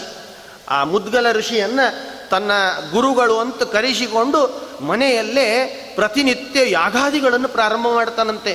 ಯಾಗ, ಅಲ್ಲಿ ಆ ಆಜ್ಯದಿಂದ ಹವನ, ಹೋಮದಲ್ಲಿ ಆಜ್ಯದಿಂದ ಆಹುತಿ, ಎಷ್ಟು ಚರುಗಳಿಂದ ಆಹುತಿ, ಎಲ್ಲ ದೇವತೆಗಳು, ಋಷಿಗಳು, ಮುನಿಗಳು ಎಲ್ಲರನ್ನು ಕುರಿತು ಯಾಗವನ್ನು ಪ್ರಾರಂಭ ಮಾಡಿದ್ನಂತೆ. ನೋಡಿ, ಋಷಿ ಸಂಘ ಸಮಾಯುಷ್ಟಂ ಬಹ್ವನ್ನಂ ಬಹುದಕ್ಷಿಣಂ ವಿಷ್ಣುದಾಸೋಪಿ ತತ್ರೈವ ತಸ್ತೌ ದೇವಾಲಯೇ ವ್ರತೀ. ಆ ರಾಜ, ಚೋಳರಾಜ, ಇವತ್ತಿನಿಂದ ಸ್ಪರ್ಧೆ ಪ್ರಾರಂಭ ಆಗ್ತದೆ ಅಂತ ಪ್ರಾರಂಭ ಮಾಡಿ ಮುದ್ಗಲರು ಅಂತ ಒಬ್ಬ ಋಷಿಯನ್ನು ಕರೆಸಿಕೊಂಡು ಸಮಸ್ತ ಋಷಿಮಂಡಲವನ್ನೇ ಕರೆಸಿ ವೇದಘೋಷದಿಂದ ಇಡೀ ಆ ಯಾಗವನ್ನೇ ಅದ್ಭುತೀಕರಿಸಿ ಯಾಗವನ್ನು ಪ್ರಾರಂಭ ಮಾಡ್ತಾನಂತೆ. ಯಾಗ ಅಷ್ಟೇ ಅಲ್ಲದೇನೆ ಬಹ್ವನ್ನಂ ಬಹುದಕ್ಷಿಣಂ, ಬ್ರಾಹ್ಮಣರಿಗೆ ದಕ್ಷಿಣೆ, ಬ್ರಾಹ್ಮಣರಿಗೆ ಬಹ್ವನ್ನ, ಅನ್ನ ಮಾಡಿಸಿ ಅನ್ನದಾನ, ಎಲ್ಲ ಕಾರ್ಯಗಳನ್ನು ಪ್ರಾರಂಭ ಮಾಡಿದ್ನಂತೆ. ರಾಜ ಮನೆಗೆ ಬಂದು ವಿಷ್ಣುದಾಸನಾಗುವಾಗ ವ್ರತ ಸಮೇತನಾಗಿ ಕಾರ್ತೀಕ ವಾಸದ ವ್ರತದಲ್ಲೇ ತಪ್ತನಾಗಿ ಆ ವಿಷ್ಣುದಾಸ ಮಂದಿರದಲ್ಲೇ ಉಳ್ಕೊಂಡಂತೆ. ಆಯ್ತು, ಹಾಗಾದರೆ ನೀನು ಹೇಳಿದಾಗ ಆಗಲಿ, ಭಗವಂತನ ಕೃಪೆ ಯಾರಿಗಾಗ್ತದೋ ಆಗಲಿ ಹಾಗಾದರೆ ಅಂತ ಮನಸ್ಸಿನಲ್ಲೇ ಅಂದುಕೊಂಡು ವಿಷ್ಣುದಾಸ ಮಂದಿರದಲ್ಲೇ ಉಳ್ಕೊಂಡಂತೆ. ಉಪಚಾರೈಹಿ ಷೋಡಶೈರ್ಭಿಹಿ. ಈ ವಿಷ್ಣುದಾಸನಾಗುವಾಗ, ಅಲ್ಲಿ ಚೋಳರಾಜನಾಗುವಾಗ ಯಾಗ, ಹೋಮ, ಹವನ ಇತ್ಯಾದಿಗಳಿಂದ ಕೂಡಿಕೊಂಡು, ಋಷಿಗಳಿಂದ ಕೂಡಿಕೊಂಡು, ದಾನ, ದಕ್ಷಿಣೆ, ಅನ್ನದಾನ, ಅನೇಕ ದಾನಗಳನ್ನೆಲ್ಲ ಮಾಡಲಿಕ್ಕೆ ಪ್ರಾರಂಭ ಮಾಡಿದ್ನಂತೆ. ಯಾರು? ಚೋಳರಾಜ. ವಿಷ್ಣುದಾಸನಾಗುವಾಗ ಭಗವಂತನ ಮಂದಿರದಲ್ಲೇ ಉಳ್ಕೊಂಡ. ಪ್ರತಿನಿತ್ಯ ಷೋಡಶೋಪಚಾರಗಳಿಂದ ಬರ್ತದೆ, ಷೋಡಶೋಪಚಾರಗಳು ಮಾಡಬೇಕು ಅಂತ ಒಂದೇ ಬರ್ತದೆ. ಷೋಡಶ ಉಪಚಾರಗಳಿಂದ ಭಗವಂತನ ಪೂಜೆಯನ್ನು ಪ್ರಾರಂಭ ಮಾಡಿದ್ದಂತೆ. ಪ್ರತಿನಿತ್ಯ ಪೂಜೆ, ಏನು ಕೆಲಸ? ಸ್ನಾನ ಮಾಡೋದು, ವಿಧಿವತ್ತಾದ ಸ್ನಾನಗಳನ್ನೆಲ್ಲ ಮಾಡ್ತಾ ಮಾಡಿ ಭಗವಂತನ ಪೂಜೆಗೆ ಅಂತ ಷೋಡಶೋಪಚಾರಗಳಿಂದ ಪೂಜೆ ಮಾಡಲಿಕ್ಕೆ ಪ್ರಾರಂಭ ಮಾಡಿದ್ದಂತೆ. ಪ್ರತಿನಿತ್ಯ ನದಿಯಲ್ಲಿ ಸ್ನಾನ ಮಾಡೋದು, ಭಗವಂತನನ್ನು ಬಂದು ಷೋಡಶೋಪಚಾರ ಪೂಜೆ ಮಾಡೋದು, ತುಳಸಿ ದಲದಿಂದ ಅನೇಕ ಸ್ತೋತ್ರಗಳಿಂದ, ವಿಷ್ಣು ಸ್ತುತಿಗಳಿಂದ, ವಿಷ್ಣು ಸ್ತುತಿ, ವಿಷ್ಣು ಸಹಸ್ರನಾಮ ಇತ್ಯಾದಿ ಸ್ತೋತ್ರಗಳಿಂದ ಭಗವಂತನನ್ನು ಅರ್ಚನೆ ಮಾಡ್ತಾ, ಪೂಜನೆ ಮಾಡ್ತಾ, ಭಗವಂತನನ್ನು ಆರಾಧನೆ ಮಾಡ್ತಾ ವಿಷ್ಣುದಾಸ ಅಲ್ಲೇ ಉಳ್ಕೊಂಡಂತೆ. ಎಷ್ಟೋ ದಿವಸಗಳ ಕಾಲ ಆ ಪೂಜೆ ಮಾಡ್ತಾ ಮಾಡ್ತಾ, ಪ್ರತಿನಿತ್ಯ ಬೆಳಗ್ಗೆಯಿಂದ ಮಧ್ಯಾಹ್ನದವರೆಗೆ ಪೂಜೆ, ಮಧ್ಯಾಹ್ನದಿಂದ ಸಾಯಂಕಾಲದವರೆಗೆ ಪೂಜೆ ಅಂತ ವಿಚಾರ ಮಾಡಿದ ವಿಷ್ಣುದಾಸ. ಒಂದು ಸಲ ಪ್ರತಿನಿತ್ಯ ಪೂಜೆ ಮಾಡ್ತಾ ಮಾಡ್ತಾ ಮಧ್ಯಾಹ್ನದ ಕಾಲದಲ್ಲಿ ಭೋಜನ ಮಾಡಬೇಕಲ್ಲ, ಭಗವಂತನಿಗೆ ಪ್ರೀತಿಯಾಗುವ ಹಾಗೆ ಆ ಪದಾರ್ಥಗಳನ್ನು, ಪಾಕವನ್ನು ಮಾಡಿಕೊಂಡು ಭಗವಂತನಿಗೆ ನೈವೇದ್ಯ ಮಾಡಿ ಪ್ರಸಾದ ಸ್ವೀಕಾರ ಮಾಡಬೇಕು ಹಾಗೆ ಅಂತ ವಿಚಾರ ಮಾಡಿ ವಿಷ್ಣುದಾಸ ಪ್ರತಿನಿತ್ಯ ಭಗವಂತನ ಪೂಜೆ ಅಂತ ಮಾಡಿ ಮಧ್ಯಾಹ್ನ ಕಾಲದಲ್ಲಿ ಮನೆಗೆ ಅಂತ ಬಂದು, ಕುಟೀರಕ್ಕೆ ಅಂತ ಬಂದು ಅನ್ನ ಎಲ್ಲವನ್ನ ಮಾಡ್ತಿದ್ದಂತೆ, ಪಕ್ವ ಎಲ್ಲವನ್ನ ಮಾಡಿಕೊಂಡು ಭಗವಂತನ ನೈವೇದ್ಯ ಮಾಡಿ ಸಾಯಂಕಾಲದಲ್ಲಿ ಉಣ್ತೇನೆ ಅಂತ ಸಂಕಲ್ಪ ಮಾಡಿದ್ದಂತೆ. ಬೆಳಗ್ಗಿನ ಕಾಲ ಬರೀ ಪೂಜೆ ವ್ಯವಸ್ಥೆ, ಒಂದೇ ಸಮಯದಲ್ಲಿ ಊಟ. ಮತ್ತು ನೋಡಿ, ಪರಾನ್ನ ಬಿಟ್ಟವನು ಅಂತ ಅರ್ಥ. ಪರಾನ್ನವನ್ನು ಬಿಟ್ಟಿದ್ದ, ತಾನೇ ಅಡುಗೆ ಮಾಡ್ಕೊಳ್ತಿದ್ದ, ತಾನೇ ರಾತ್ರಿ ಕಾಲದಲ್ಲಿ ಊಟ ಮಾಡಿದರೆ ಆಯಿತು ಅಂತ ವಿಚಾರ ಮಾಡಿ ಪ್ರತಿನಿತ್ಯ ಭಗವಂತನ ಪೂಜೆ, ಮನೆಯಲ್ಲಿ ಒಂದು ಆ ಅನ್ನವನ್ನು ಪಾಯಸವನ್ನು ಎಲ್ಲ ಮಾಡಿ ಇಡ್ತಿದ್ದಂತೆ. ಪ್ರತಿನಿತ್ಯ ಮಾಡಿ ಇಟ್ಟು ಭಗವಂತನ ಪೂಜೆ ಬೆಳಗ್ಗೆ ಮಾಡಿ ಮಧ್ಯಾಹ್ನದಲ್ಲಿ ಅಡಿಗೆ ಮಾಡಿ ಮತ್ತೆ ಸಾಯಂಕಾಲವೇ ಊಟ ಮಾಡಿದ್ರಾಯ್ತು, ಟೈಮ್ ಆಯಿತು ಭಗವಂತನ ಪೂಜೆಗೆ ಹೋಗಬೇಕು ಅಂತ ವೇಗವಾಗಿ ಮತ್ತೆ ಭಗವಂತನ ಪೂಜೆಗೆ ಅಂತ ಹೋಗ್ತಿದ್ದಂತೆ. ಆ ಭಗವಂತನ ಪೂಜೆಗೆ ಅಂತ ಅಲ್ಲಿ ಹೋದರೆ ಅಲ್ಲಿಂದ ಬರುವಾಗಲೇ ಆ ಮಾಡಿಟ್ಟ ಎಲ್ಲ ಪಕ್ವಾನ್ನೂ ಕೂಡ ಮಾಯ ಆಗಿ ಹೋಗಿಬಿಡ್ತಿತ್ತಂತೆ. ಒಂದು ಚೂರು ಇರ್ತಿದ್ದಿಲ್ಲ, ಯಾರೋ ಒಬ್ರು ಬರೋರಂತೆ ಅಪಹಾರ ಮಾಡಿಕೊಂಡು ಹೋಗೋರಂತೆ. ಇದೇ ರೀತಿ ನೋಡು, ಅನ್ನ ಇಲ್ಲ ಅಂದರೆ ಏನಾಯಿತು, ನಾಳೆ ಮಾಡಿದರೆ ಆಯಿತಾ ಹಾಗಾದರೆ ಅಂತ ವಿಷ್ಣುದಾಸ ಪಾಪ ಮತ್ತೆ ಹಾಗೆ ಮಲಗಿದ್ನಂತೆ, ಲಕ್ಷ್ಯ ಕೊಡಲಿಲ್ಲ. ನೋಡ್ರಿ, ವಿಷಯ ಪದಾರ್ಥಗಳಲ್ಲಿ ಯಾವಾಗ ಲಕ್ಷ್ಯ ಹೋಗ್ತದೋ, ತಿನ್ನೋದ್ರಲ್ಲಿ ಕುಡಿಯೋದ್ರಲ್ಲಿ ಮಲಗೋದ್ರಲ್ಲಿ ಯಾವಾಗ ಲಕ್ಷ್ಯ ಹೋಗ್ತದೋ ಆವಾಗ ಭಗವಂತನನ್ನು ಮರ್ತೀವಿ ನಾವು ಅಂತ ಅರ್ಥ. ನೋಡಿ, ನಮಗೆ ಯಾವಾಗ ರೋಗಗಳು ಒದಗ್ತದೆ, ಆಹಾರದಿಂದಲೇ ತಾನೇ ನಮ್ಮ ಆರೋಗ್ಯ ರೋಗ ಎರಡೂ ಕೂಡ ಇರೋದು. ನಮ್ಮ ಆಹಾರದ ವಿಷಯದಲ್ಲೇ ರೋಗವೂ ಬರ್ತದೆ, ಅದೇ ರೋಗ ವಿಮುಕ್ತಿಯೂ ಆಗ್ತದೆ. ಯಾವಾಗ ಆಹಾರವನ್ನು ಸರಿಯಾದ ವಿಷಯದಲ್ಲಿ ತಿನ್ನೋದು ಅಂತ ಮಾಡ್ತೇವಲ್ಲ, ಕ್ರಮವಾಗಿ ಆಹಾರದ ಸ್ವೀಕಾರ ಆಗಬೇಕು. ಅದರಲ್ಲಿ ಏನಾದರೂ ವ್ಯತ್ಯಾಸ ಆಯಿತು ಅಂತಾದರೆ ನೋಡಿರಿ, ಒಂದು ವೇಳೆ ನಿಮಗೇನಾದರೂ ಶೀತವಾಗಿದೆ, ಜ್ವರ ಬಂದಿದೆ ಅಂತ ಹೇಳಿದರೆ ಮೊಟ್ಟ ಮೊದಲು ಡಾಕ್ಟರ್ ಹೇಳೋದೇ ಏನು, ನಿಮಗೆ ನೀರು ಬದಲಾಗಿದೆ ಆದ್ದರಿಂದ ಹಾಗಾಗಿದೆ ಅಂತ ಹೇಳ್ತಾರೆ. ಹಾಗೆ ನಮಗೇನಾದರೂ ಸಮಯ, ನೀರು ಇವೆಲ್ಲ ವ್ಯತ್ಯಾಸ ಆಯಿತು ಅಂತಾದರೆ ಶರೀರದಲ್ಲಿ ಕಂಪನೆಗಳು ಹುಟ್ಟಲಿಕ್ಕೆ ಅಂತ ಪ್ರಾರಂಭ ಆಗ್ತದೆ. ವಿಷ್ಣುದಾಸ ಆಗುವಾಗ ಅಲ್ಲಿ ನಾವು ಲಕ್ಷ್ಯ ಕೊಟ್ಟರೆ ತಾನೇ ನಮಗೆ ಆ ವಿಷಯ ಪದಾರ್ಥಗಳಲ್ಲಿ ಆ ಒಲುವಾಗ್ತದೆ. ಭಗವಂತನ ಪೂಜೆ ಮಾಡಬೇಕು ಅಂತ ಮನಸ್ಸಿನಲ್ಲಿ ಇಟ್ಟುಕೊಂಡಿದ್ದ, ಭಕ್ತಿಯಿಂದ ಮಾಡಬೇಕು, ತುಳಸಿಯನ್ನು ಅರ್ಚನೆ ಮಾಡಬೇಕು, ಅನೇಕ ಸ್ತೋತ್ರಗಳಿಂದ ಅವನನ್ನು ಹೊಗಳಿ ಕೊಂಡಾಡಿ ನಮಸ್ಕಾರ ಮಾಡಬೇಕು ನಾನು ಅಂತ ಮೊದಲೇ ಭಾವಿಸಿಬಿಟ್ಟಿದ್ದ ವಿಷ್ಣುದಾಸ. ಒಂದು ದಿವಸ ಆ ರೀತಿ ಆದರೆ ವಿಚಾರ ಮಾಡಲಿಲ್ಲ, ಮಲಗಿದ. ಎರಡನೇ ದಿವಸವೂ ಕೂಡ ಅದೇ ರೀತಿ ಆಯಿತಂತೆ. ಏನು ಮಾಡಿದರೂ ಗೊತ್ತಾಗ್ತಾ ಇಲ್ಲ. ಸಾಯಂಕಾಲದಲ್ಲಿ ಪೂಜೆ ಎಲ್ಲ ಮುಗಿಸಿ ಬರಬೇಕು, ಆ ಅಡಿಗೆನೇ ಇರ್ತಿದ್ದಿಲ್ಲ, ಪದಾರ್ಥಗಳೇ ಇರ್ತಿದ್ದಿಲ್ಲ, ಮತ್ತೆ ಮಂಗಮಾಯವಾಗ್ತಿತ್ತು. ಮತ್ತೆ ಮರುದಿವಸ ಇದೇ ರೀತಿ 7 ದಿವಸಗಳ ಕಾಲ ಹೀಗಾಯ್ತಂತೆ. ಪಾಕಂ ಕೃತ್ವಾತು ಸಂಸ್ಥಾಪ್ಯ ರಾತ್ರೌ ಪೂಜಾ ವಿಧಿಂ ಪ್ರತಿ ಗತಸ್ತದಾ ಸಮಾಗತ್ಯ ಕಶ್ಚಿತ್ ಚಾಂಡಾಲ ರೂಪಧೃಕ್. ಯಾರು ತಗೊಂಡು ಹೋಗ್ತಿದ್ದಾರೆ ಅಂತಂದರೆ, ಯಾರೋ ಒಬ್ಬನು ಚಾಂಡಾಲದ ರೂಪದಲ್ಲಿ ಬಂದು ಶರೀರ ನೋಡಬೇಕಾದ್ರೆ ಶರೀರಕ್ಕೆ ಸುಮ್ಮನೆ ಚರ್ಮದ ಹೊದಿಕೆ ಹೊಚ್ಚಿದ್ದಾರೋ ಏನೋ ಅಂತ ಅನಿಸ್ತಿರಬೇಕು. ಅಷ್ಟು ಕೃಶಳಾಗಿ ಚಾಂಡಾಲ ರೂಪದ ಧಾರಣೆ ಮಾಡಿಕೊಂಡು ಆ ಪದಾರ್ಥಗಳನ್ನೆಲ್ಲ ಅಪಹರಿಸ್ತಿದ್ದಂತೆ. ಒಂದು ದಿವಸ ಆಗತ್ಯ ಭೋಜನೆ ವಿಪ್ರೋ ಪಾಕಂ ನೈವಚ ದೃಷ್ಟವಾನ್ ತತಶ್ಚ ಚಿಂತಾ ಪರಿತ್ಯಜ್ಯ ಶುಶ್ವಾಪಚ ತಥೈವಹಿ ಏವಂ ಸಪ್ತದಿನಂ ತಸ್ಯ 7 ದಿವಸಗಳ ಕಾಲ ಇದೇ ರೀತಿ ಆಗ್ತಿತ್ತಂತೆ. ಬೆಳಗ್ಗೆ ಪೂಜೆ ಮಾಡ್ತಿದ್ದ, ಮಧ್ಯಾಹ್ನ ಬರ್ತಿದ್ದ, ಅಡಿಗೆ ಮಾಡ್ಕೊಳ್ತಿದ್ದ, ಸಾಯಂಕಾಲ ಪೂಜೆ ತಡವಾಗಿದೆ, ಪೂಜೆ ಮಾಡಬೇಕು ಭಗವಂತಂದು ಅಂತ ಮತ್ತೆ ಹೋಗ್ತಾ ಇದ್ದ. ಷೋಡಶೋಪಚಾರ ಪೂಜೆಯಿಂದ ಭಗವಂತನನ್ನು ಅರ್ಚನೆ ಮಾಡ್ತಿದ್ದ ಪ್ರತಿ ಸಲನೂ ಕೂಡ. ಅವನದೇನು ತಪ್ಪಿದೆ ಪಾಪ, ಪೂಜೆ ಮಾಡೋದು, ಅಡಿಗೆ ಮಾಡೋದು, ಮತ್ತೆ ಪೂಜೆಗೆ ಹೋಗಿ ರಾತ್ರಿ ಬಂದರೆ ಊಟ ಮಾಡಿದ್ರೆ ಆಯಿತು ಅಂತ ವಿಚಾರ ಮಾಡಿ ಅಡಿಗೆ ಮಾಡಿಟ್ರೆ 7 ದಿವಸಗಳ ಕಾಲ. ಏವಂ ಸಪ್ತದಿನಂ ತಸ್ಯ, 7 ದಿವಸಗಳ ಆದರೂ ಕೂಡ ಪ್ರತಿನಿತ್ಯ ಅಡಿಗೆ ಮನೆಯಲ್ಲಿ ಇರ್ತಾನೇ ಇದ್ದಿದ್ದಿಲ್ಲ, ಸುಮ್ಮನೆ ಮಲಗ್ತಾ ಇದ್ದ. ಹೋಗ್ಲಿ ಬಿಡು ಹಾಗಾದರೆ, ನಾಳೆ ನೋಡಿದರೆ ಆಯಿತು ಅಂತ ವಿಚಾರ ಮಾಡಿ ಮರುದೂಸ ಆಗುವಾಗ ಮಾತ್ರ ಯಾರು ತಗೊಂಡು ಹೋಗ್ತಿದ್ದಾರೆ, ಅವರನ್ನಾದರೂ ನಾನು ನೋಡಲೇಬೇಕು ಅಂತ ವಿಷ್ಣುದಾಸ ಪೂಜೆಯನ್ನು ಮುಗಿಸಿ ಬಂದು ಅಲ್ಲಿ ಕೂತ್ಕೊಂಡಿರ್ತಾನೆ. ಅಡಿಗೆ ಎಲ್ಲ ಮಾಡಿ ಬೇಗ ಪೂಜೆ ಮುಗಿಸ್ಕೊಂಡು ಬಂದಂತೆ. ಪೂಜೆ ಮುಗಿಸ್ಕೊಂಡು ಬಂದು ನೋಡಿದರೆ ಒಂದು ಚಾಂಡಾಲ ರೂಪದಿಂದ ಬಂದ ಈ ವ್ಯಕ್ತಿ ಅಡಿಗೆಯನ್ನೆಲ್ಲ ಪದಾರ್ಥಗಳನ್ನೆಲ್ಲ ಎತ್ತುಕೊಂಡು ಓಡಲಿಕ್ಕೆ ಪ್ರಾರಂಭ ಮಾಡಿದಂತೆ. ನೋಡಿದ ವಿಷ್ಣುದಾಸ, ಎಲ್ಲೋ ಯಾಕೆ ಓಡಿ ಹೋಗ್ತಾ ಇದ್ದೀ, ನಿಂದ್ರು ಅಂತ. ಆ ಶಬ್ದ ಕೇಳಿದ ಕೂಡಲೇ ಇನ್ನೂ ವೇಗವಾಗಿ ಓಡಲಿಕ್ಕೆ ಅಂತ ಪ್ರಾರಂಭ ಮಾಡಿದ್ದಂತೆ. ಓಡುವಾಗ ವಿಷ್ಣುದಾಸ ಒದರಿದ್ದಂತೆ. ಎಷ್ಟು ಕಾಳಜಿ ಇದೆ ನೋಡ್ರಿ. ಎಲ್ಲೋ ಅಡಿಗೆ ತೊಗೊಂಡು ಹೋಗ್ತಾ ಇದ್ದಿ, ಹೌದು, ಅನ್ನವನ್ನು ತೊಗೊಂಡು ಹೋಗ್ತಿದ್ದಿ, ನಾನು ಬೇರೆ ಏನು ಮಾಡಿಲ್ಲ ಅನ್ನಕ್ಕೆ, ಒಂದು ಕೆಲಸ ಮಾಡು, ಆ ಅನ್ನ ನೀನೇ ಉಣ್ಣು, ಅದ್ರ ಜೊತೆ ಏನಾದರೂ ಬೇಕಾಗ್ತದೆ, ಮನೆಯಲ್ಲಿ ತುಪ್ಪವೂ ಇದೆ, ಅದನ್ನು ತರ್ತಾ ಇದ್ದೇನೆ, ತಗೊಂಡು ನೀನು ಹೋಗಿ ತಿನ್ನು, ಹಾಗೆ ಬಿಡಬೇಡ ಅಂತ ಒದರ್ಲಿಕ್ಕೆ ಪ್ರಾರಂಭ ಮಾಡಿದ್ದಂತೆ ವಿಷ್ಣುದಾಸ. ಎಷ್ಟು ಕಾರುಣ್ಯ ಇದೆ ನೋಡ್ರಿ. ಎಷ್ಟು ನಾವೇನಾದರೂ ಆಗಿದ್ರೆ ಒಂದು ಕಲ್ಲು ತಗೊಂಡು ಎಸೆದೇ ಬಿಡ್ತಿದ್ವಿ, ನಿಂದೃತ್ಯೋ ಇಲ್ಲೋ. ನಮ್ಮ ಸ್ವಭಾವ ಇದು. ವಿಷ್ಣುದಾಸನ ಸ್ವಭಾವ ಹೇಗಿದೆ, ಎಷ್ಟು ವಿಚಾರ. ನಾವೇನಾದರೂ ಒಂದು ವೇಳೆ ಯಾರೋ ಒಬ್ಬನು ನಮ್ಮ ಪೆನ್ ಕದ್ರೆ ಸಾಕು, ನಮ್ಮ ಚೀಲ ತಗೊಂಡು ಹೋಗ್ತಿದ್ರೆ ಸಾಕು, ಕಲ್ಲು ತಗೊಂಡು ಎಸೆದೇ ಬಿಡ್ತೇವೆ. ವಿಷ್ಣುದಾಸ ಆಗೋ ಹಾಗೆ ಹೇಳಿದ್ನಂತೆ, ಎಲ್ಲೋ ಯಾಕೆ ಓಡಿ ಹೋಗ್ತಾ ಇದ್ದಿ, ನಿಂದ್ರು ಬರೀ ಅನ್ನ ಹೇಗೆ ತಿನ್ಲಿಕ್ಕೆ ಸಾಧ್ಯ ನಿನಗೆ, ನಾನು ನಿನಗೆ ಕೊಡ್ತೇನೆ ತಗೋ, ತುಪ್ಪ ಸಮೇತವಾಗಿ ತಿನ್ನು ನೀನು ಅಂತ ತುಪ್ಪ ತಂದಿದ್ದೇನೆ ತಗೋ ಅಂತಂದಾಗ ಆ ಚಾಂಡಾಲ ಧಬ್ಬಂತೂ ಮೂರ್ಛೆ ಹೋಗಿ ಬೀಳ್ತಾನಂತೆ. ನೋಡ್ತಾ ನೋಡ್ತಾ ನೋಡ್ತಾನೆ ಬಿದ್ದು ಬಿಡ್ತಾನೆ ತಳಗೆ. ಬಿದ್ದಾಕ್ಷಣ ಏನಾಯ್ತು ನಿನಗೆ, ಯಾಕೆ ಹೀಗೆ ಬಿದ್ದಿದ್ದಿ ಅಂತ ಹತ್ರ ಬಂದು ನೋಡ್ಬೇಕಷ್ಟೆ.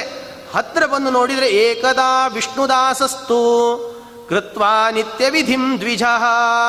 ಆ ವಿಷ್ಣುದಾಸ ಈ ಪ್ರತಿನಿತ್ಯ ಮಾಡತಕ್ಕಂತಹ ಕರ್ತವ್ಯಗಳನ್ನೆಲ್ಲ ಮುಗಿಸಿ ಆ ವ್ಯಕ್ತಿಯನ್ನು ನೋಡೋಣ ಅಂತ ಬಂದಾಗ ಅವನು ದಪ್ಪಂತ ತಳಗೆ ಬಿದ್ದಿದ್ದ. ಬಿದ್ದ ವ್ಯಕ್ತಿಯನ್ನು ಎಚ್ಚರಿಸಿ ಕೇಳೋಣ, ಯಾಕೆ ಹೀಗೆ ಮಾಡ್ತಿದ್ದಿ, ಯಾಕೆ ಈ ಅಪಹಾರ ಮಾಡ್ತಿದ್ದಿ ನೀನು ಅಂತ ಕೇಳಬೇಕು ಅಂತ ಹತ್ರ ಹೋದ.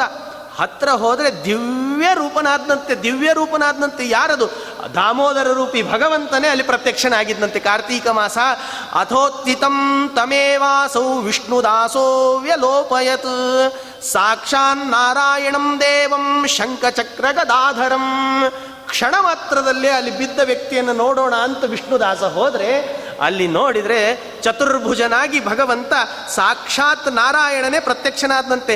ಏನೇನು ಧಾರಣೆ ಮಾಡಿದ್ದ, ಶಂಕರ ಚಕ್ರ ಗದಾಧರಂ, ಶಂಕ ಚಕ್ರ ಗದೆ ಇವನೇ ಮೊದಲಾದವುಗಳನ್ನು ಹಿಡ್ಕೊಂಡಿದ್ದಂತೆ. ಪೀತಾಂಬರಂ ಚತುರ್ಬಾಹುಂ, ನಾಲ್ಕು ಕೈಗಳಿಂದ ಪೀತಾಂಬರಧಾರಿಯಾದ ಶ್ರೀವತ್ಸಾಂಕ ಚಿಹ್ನೆಯನ್ನು ಧರಿಸಿದ ಕಿರೀಟಧಾರಿಯಾದ ಭಗವಂತನ ಸಾಕ್ಷಾತ್ಕಾರ ಆ ವಿಷ್ಣುದಾಸನಿಗಾಯ್ತಂತೆ. ವಿಷ್ಣುದಾಸ ಭಗವಂತನನ್ನು ಪ್ರತ್ಯಕ್ಷವಾಗಿ ನೋಡಿದ್ನಲ್ಲ, ಕೈ ಕಾಲು ಮುಖ ಬಾಯಿ ಎಲ್ಲ ಸ್ತಬ್ಧ ಆಯ್ತಂತೆ. ಈ ಸ್ತಬ್ಧ ಆದದ್ದು ಈ ವಿಷಯ ಕೇಳಿದರೆ ನಿಮಗೆ ಹಿಂದೆ ಹೋಗ್ರಿ ಒಂದ್ಸಲ ನೆನಪಾಗ್ತದೆ. ಎಲ್ಲಿ ಧ್ರುವ ಕುಮಾರನ ಕಥೆ ನೆನಪಾಗ್ತದೆ. ಭಾಗವತಕ್ಕೂ ಅಲ್ಲಿ ಬಂದಿರತಕ್ಕಂತಹ ವಿಷಯಕ್ಕೂ ವ್ಯತ್ಯಾಸ ಇಲ್ಲ. ಇದ್ದಕ್ಕಿದ್ದ ಹಾಗೆ ನಾವು ಬಹಳ ಪೂಜ್ಯ ಭಾವನೆಯಿಂದ ಯಾರನ್ನು ನೋಡ್ತಿರ್ತೇವೋ, ಭಕ್ತಿಯಿಂದ ಯಾರನ್ನು ನೋಡ್ತಿರ್ತೇವೋ, ಅವರೇ ಇದ್ದಕ್ಕಿದ್ದ ಹಾಗೆ ಎದುರಿಗೆ ಬಂದು ಬಿಟ್ರೆ ನಮ್ಮ ಕಾಲುಗಳೇ ಸ್ತಬ್ಧವಾಗ್ತಾವಂತೆ ನೋಡ್ರಿ. ವಿಚಾರ ಮಾಡ್ರಿ, ಇದ್ದಕ್ಕಿದ್ದ ಹಾಗೆ ಯಾರಾದರೂ ಸ್ವಾಮಿಗಳು ಎದುರಿಗೆ ಬಂದುಬಿಟ್ರೆ, ಎದುರಿಗೆ ಬಂದುಬಿಟ್ರೆ ನಾವು ನಡಗಲಿಕ್ಕೆ ಅಂತ ಪ್ರಾರಂಭ ಮಾಡ್ತೇವೆ, ಮಾತೇ ಹೊರಡೋದಿಲ್ಲ, ಬಾಯಲ್ಲಿ ಏನೇನೋ ಮಾತಾಡ್ಲಿಕ್ಕೆ ಪ್ರಾರಂಭ ಮಾಡ್ತೇವೆ. ಹಾಗೆ ವಿಷ್ಣುದಾಸನಿಗಾಗುವಾಗ ಭಗವಂತ ಪ್ರತ್ಯಕ್ಷನಾಗಿದ್ದನ್ನು ನೋಡಿ ಕೈಗಾಲುಗಳಲ್ಲೆಲ್ಲ ಸ್ತಬ್ಧವಾದವಂತೆ. ಸ್ತಬ್ಧವಾದಾಗ ಭಗವಂತನೇ ವಿಚಾರ ಮಾಡಿದ, ಅನುಗ್ರಹ ಮಾಡ್ತೇನೆ ನಿನಗೆ ಅಂತ. ಇತಿ ಸ್ತುವಸ್ತಥಾ ವಿಷ್ಣು ಭಕ್ತ ಮಾಲಿಂಗ್ಯ ಸತ್ವರಂ. ಅವನನ್ನು ನೋಡಿದ ಕೂಡ್ಲೇನೆ ಭಗವಂತ ಆಲಿಂಗನೆ ಮಾಡಿಕೊಂಡಂತೆ. ಆಲಿಂಗನೆ ಅಂತಂದಾಗ ನೆನಪಾಗ್ತದೆ, ಎಲ್ಲಿ ರಾಮಾಯಣದಲ್ಲಿ ಆಗುವಾಗ ಆಲಿಂಗನೆ ಮಾಡಿಕೊಂಡ ಭಗವಂತ ಯಾರನ್ನ, ಮುಖ್ಯ ಪ್ರಾಣದೇವರನ್ನ ಆಲಿಂಗನೆ ಮಾಡಿಕೊಂಡಂತೆ. ಏನು, ಚೂಡಾಮಣಿಂ ದಿವ್ಯಂ ದಾತುಂ ರಾಮಾಯ ಸಾಧದೌ. ಆ ಚೂಡಾಮಣಿ ಕೊಡ್ಲಿಕ್ಕೆ ಅಂತ ಸೀತಾದೇವಿ ಮುಖ್ಯ ಪ್ರಾಣದೇವರ ಕೈಯಲ್ಲಿ ಕೊಟ್ಟಾಗ ಆ ಮುಖ್ಯ ಪ್ರಾಣದೇವರು ಭಗವಂತನ ಪಾದಕ್ಕೆ ಅಂತ ಆ ಚೂಡಾಮಣಿ ತಂದಿಟ್ರಂತೆ. ಇಟ್ಟಾಗ ಅವರ ಎರಡೂ ಭುಜಗಳನ್ನು ಹಿಡ್ಕೊಂಡು ಆಲಿಂಗನೆ ಮಾಡಿಕೊಂಡು ಅವನಿಗೆ ಸ್ವಾರೋಪ್ಯವಾದ ಒಂದು ಮೋಕ್ಷವನ್ನೇ ಪ್ರದಾನ ಮಾಡಿದ ಅಂತ ಹೇಳಿದರೆ, ಇಲ್ಲಿಯೂ ಕೂಡ ವಿಷ್ಣುದಾಸನಿಗಾಗುವಾಗ ಇತಿ ಸ್ತುತಸ್ತಥಾ ವಿಷ್ಣು ಭಕ್ತ ಮಾಲಿಂಗ್ಯ ಸತ್ವರಂ ಸ್ವಾರೋಪ್ಯ ಮಾತ್ಮನೋ ದತ್ವಾ. ಸ್ವಾರೋಪ್ಯ ಅಂತ ಒಂದು ಮೋಕ್ಷ ಇದೆ, ಆ ಮೋಕ್ಷವನ್ನೇ ಕೊಟ್ಟನಂತೆ ಭಗವಂತ. ಈ ಬ್ರಾಹ್ಮಣನನ್ನು ನೋಡಿ ಅವನು ಮಾಡ್ತಕ್ಕಂತಹ ಷೋಡಶೋಪಚಾರ ಪೂಜೆಯನ್ನು, ಏಕ ತುಳಸೀದಲ ಮಾತ್ರೇಣ, ಒಂದೇ ತುಳಸಿಯನ್ನು ಅರ್ಚನೆ ಮಾಡೋದ್ರಿಂದ ಎಷ್ಟು ಪುಣ್ಯ ಕೊಡ್ತಾನೆ ಭಗವಂತ. ಇವನು ಪ್ರತಿನಿತ್ಯ ಪರಾನ್ನವನ್ನಂತರೂ ಬಿಟ್ಟೇ ಬಿಟ್ಟಿದ್ದ. ಅನ್ನವನ್ನು 7 ದಿವಸಗಳ ಕಾಲ ಅನ್ನ ಸಿಗಲಿಲ್ಲ. ಅನ್ನವನ್ನು ಬಿಟ್ಟು ಉಪವಾಸದಲ್ಲಿ ಭಗವಂತನ ಪೂಜೆಯನ್ನು ಮಾಡತಕ್ಕಂತಹ ವಿಷ್ಣುದಾಸನನ್ನು ಭಗವಂತ ಕೈಯಿಂದ ಎತ್ತಿ ಆಲಿಂಗನೆ ಮಾಡಿಕೊಂಡು ಆ ಧ್ರುವಕುಮಾರನಿಗೂ ಹಾಗಾಗಿತ್ತು, ಮುಖ್ಯ ಪ್ರಾಣದೇವರಿಗೂ ಕೂಡ ಹಾಗೇ ಆಗಿತ್ತು. ಅದೇ ಸ್ಥಿತಿ ಎಲ್ಲರಿಗೂ ಕೊಡ್ತೇನೆ ಅಂತಂದ ಭಗವಂತ. ಬ್ರಾಹ್ಮಣ ವಿಷ್ಣುದಾಸ ಅಂತ ಹೇಳಿದರೆ ಯಾರ್ಯಾರು ವಿಷ್ಣುದಾಸ ಅಂತ ಹೇಳಿದರೆ ಆ ಹೆಸರಿನಲ್ಲೇ ಗೊತ್ತಾಗ್ತದೆ. ಹೆಸರು ಯಾರಾದರೂ ಇವತ್ತಿನ ಹೆಸರು ಹಾಗೆ ಇಟ್ಕೊಳ್ತಾರ, ದುರ್ಯೋಧನ, ರಾವಣ ಹೀಗೆ ಹೆಸರಿಟ್ಕೊಳ್ತಾರೆ. ಹೆಸರಿನಲ್ಲೇ ಗೊತ್ತಾಗ್ತದೆ ಹೇಗಿಟ್ಕೊಳ್ಬೇಕು ಹೆಸರನ್ನು. ವಿಷ್ಣುದಾಸ, ನರಹರಿ, ಶ್ರೀಹರಿ, ಕೇಶವ, ಮಾಧವ, ಪ್ರದ್ಯುಮ್ನ, ಅನಿರುದ್ಧ, ನಾ ಕೇಶವ, ಎಷ್ಟು ಹೆಸರಿದೆ ಭಗವಂತಂದು. ಆ ಹೆಸರಿಟ್ಟುಕೊಳ್ಬೇಕು ನಾವು ಅಂತ ಇದನ್ನು ನೋಡಿದರೆ ಗೊತ್ತಾಗ್ತದೆ. ಹಾಗಾದರೆ ವಿಷ್ಣುದಾಸನಿಗಾಗುವಾಗ ಭಗವಂತ ಅವನನ್ನು ಎತ್ತಿ ಆಲಿಂಗನೆ ಮಾಡಿಕೊಂಡು ಸ್ವಾರೋಪ್ಯ ಮೋಕ್ಷವನ್ನೇ ಪ್ರದಾನ ಮಾಡಿದ್ದಂತೆ. ಒಳ್ಳೆ ವಿಮಾನ ಬಂತು. ಆ ವಿಮಾನದಲ್ಲಿ ವಿಷ್ಣುದಾಸನನ್ನು ಕುಳ್ಳಿರಿಸಿ ಮೇಲಕ್ಕೆ ಅಂತ ತಗೊಂಡು ಹೋಗ್ತಾ ಇದ್ದ, ಕರ್ಕೊಂಡು ಹೋಗ್ತಾ ಇದ್ದ. ಕರ್ಕೊಂಡು ಹೋಗೋದನ್ನು ಸ್ಪರ್ಧೆ ನಡೆದಿತ್ತು ನೋಡ್ರಿ. ಸ್ಪರ್ಧೆ ಚೋಳರಾಜನಿಗೂ ವಿಷ್ಣುದಾಸನಿಗೂ ಸ್ಪರ್ಧೆ ನಡೆದಿತ್ತು. ಚೋಳರಾಜನಿಗೆ ಆ ಎಲ್ಲ ಈ ದಾನ ಯಜ್ಞ ಹೋಮ ಹವನ ನಡೆದಿತ್ತಲ್ಲ, ಆ ನಡೆದ ಕಾಲದಲ್ಲೇನೆ ವಿಮಾನದಲ್ಲಿ ವಿಷ್ಣುದಾಸನನ್ನು ನೋಡಿದ್ನಂತೆ. ಅಲಾಲ, ನನಗಿಂತ ಮೊದಲು ಭಗವಂತನ ಸಾಕ್ಷಾತ್ಕಾರ ನಿನಗಾಯ್ತಲ್ಲ, ಹೇಗಾಯ್ತಿದು, ನನಗೆ ಮನಸ್ಸಿಗೆ ಇಷ್ಟು ಬೇಸರ ಆಯಿತು, ಹೋಮ ಮಾಡಿದೆ, ಹವನ ಮಾಡಿದೆ, ದಾನ ಮಾಡಿದೆ, ಇಷ್ಟು ಮಾಡಿದರೂ ಯಾವ ಫಲ ಸಿಗಲಿಲ್ಲಲ್ಲ ನನಗೆ, ಮುದ್ದುಗಲರೇ ಬನ್ನಿ ಇಲ್ಲಿ ಅಂತ ಕರೆದಂತೆ. ಯಾಕೆಂದರೆ ಮುದ್ದುಗಲರನ್ನೇ ಗುರುಗಳನ್ನಂತ ಮಾಡಿದ್ನಲ್ಲ.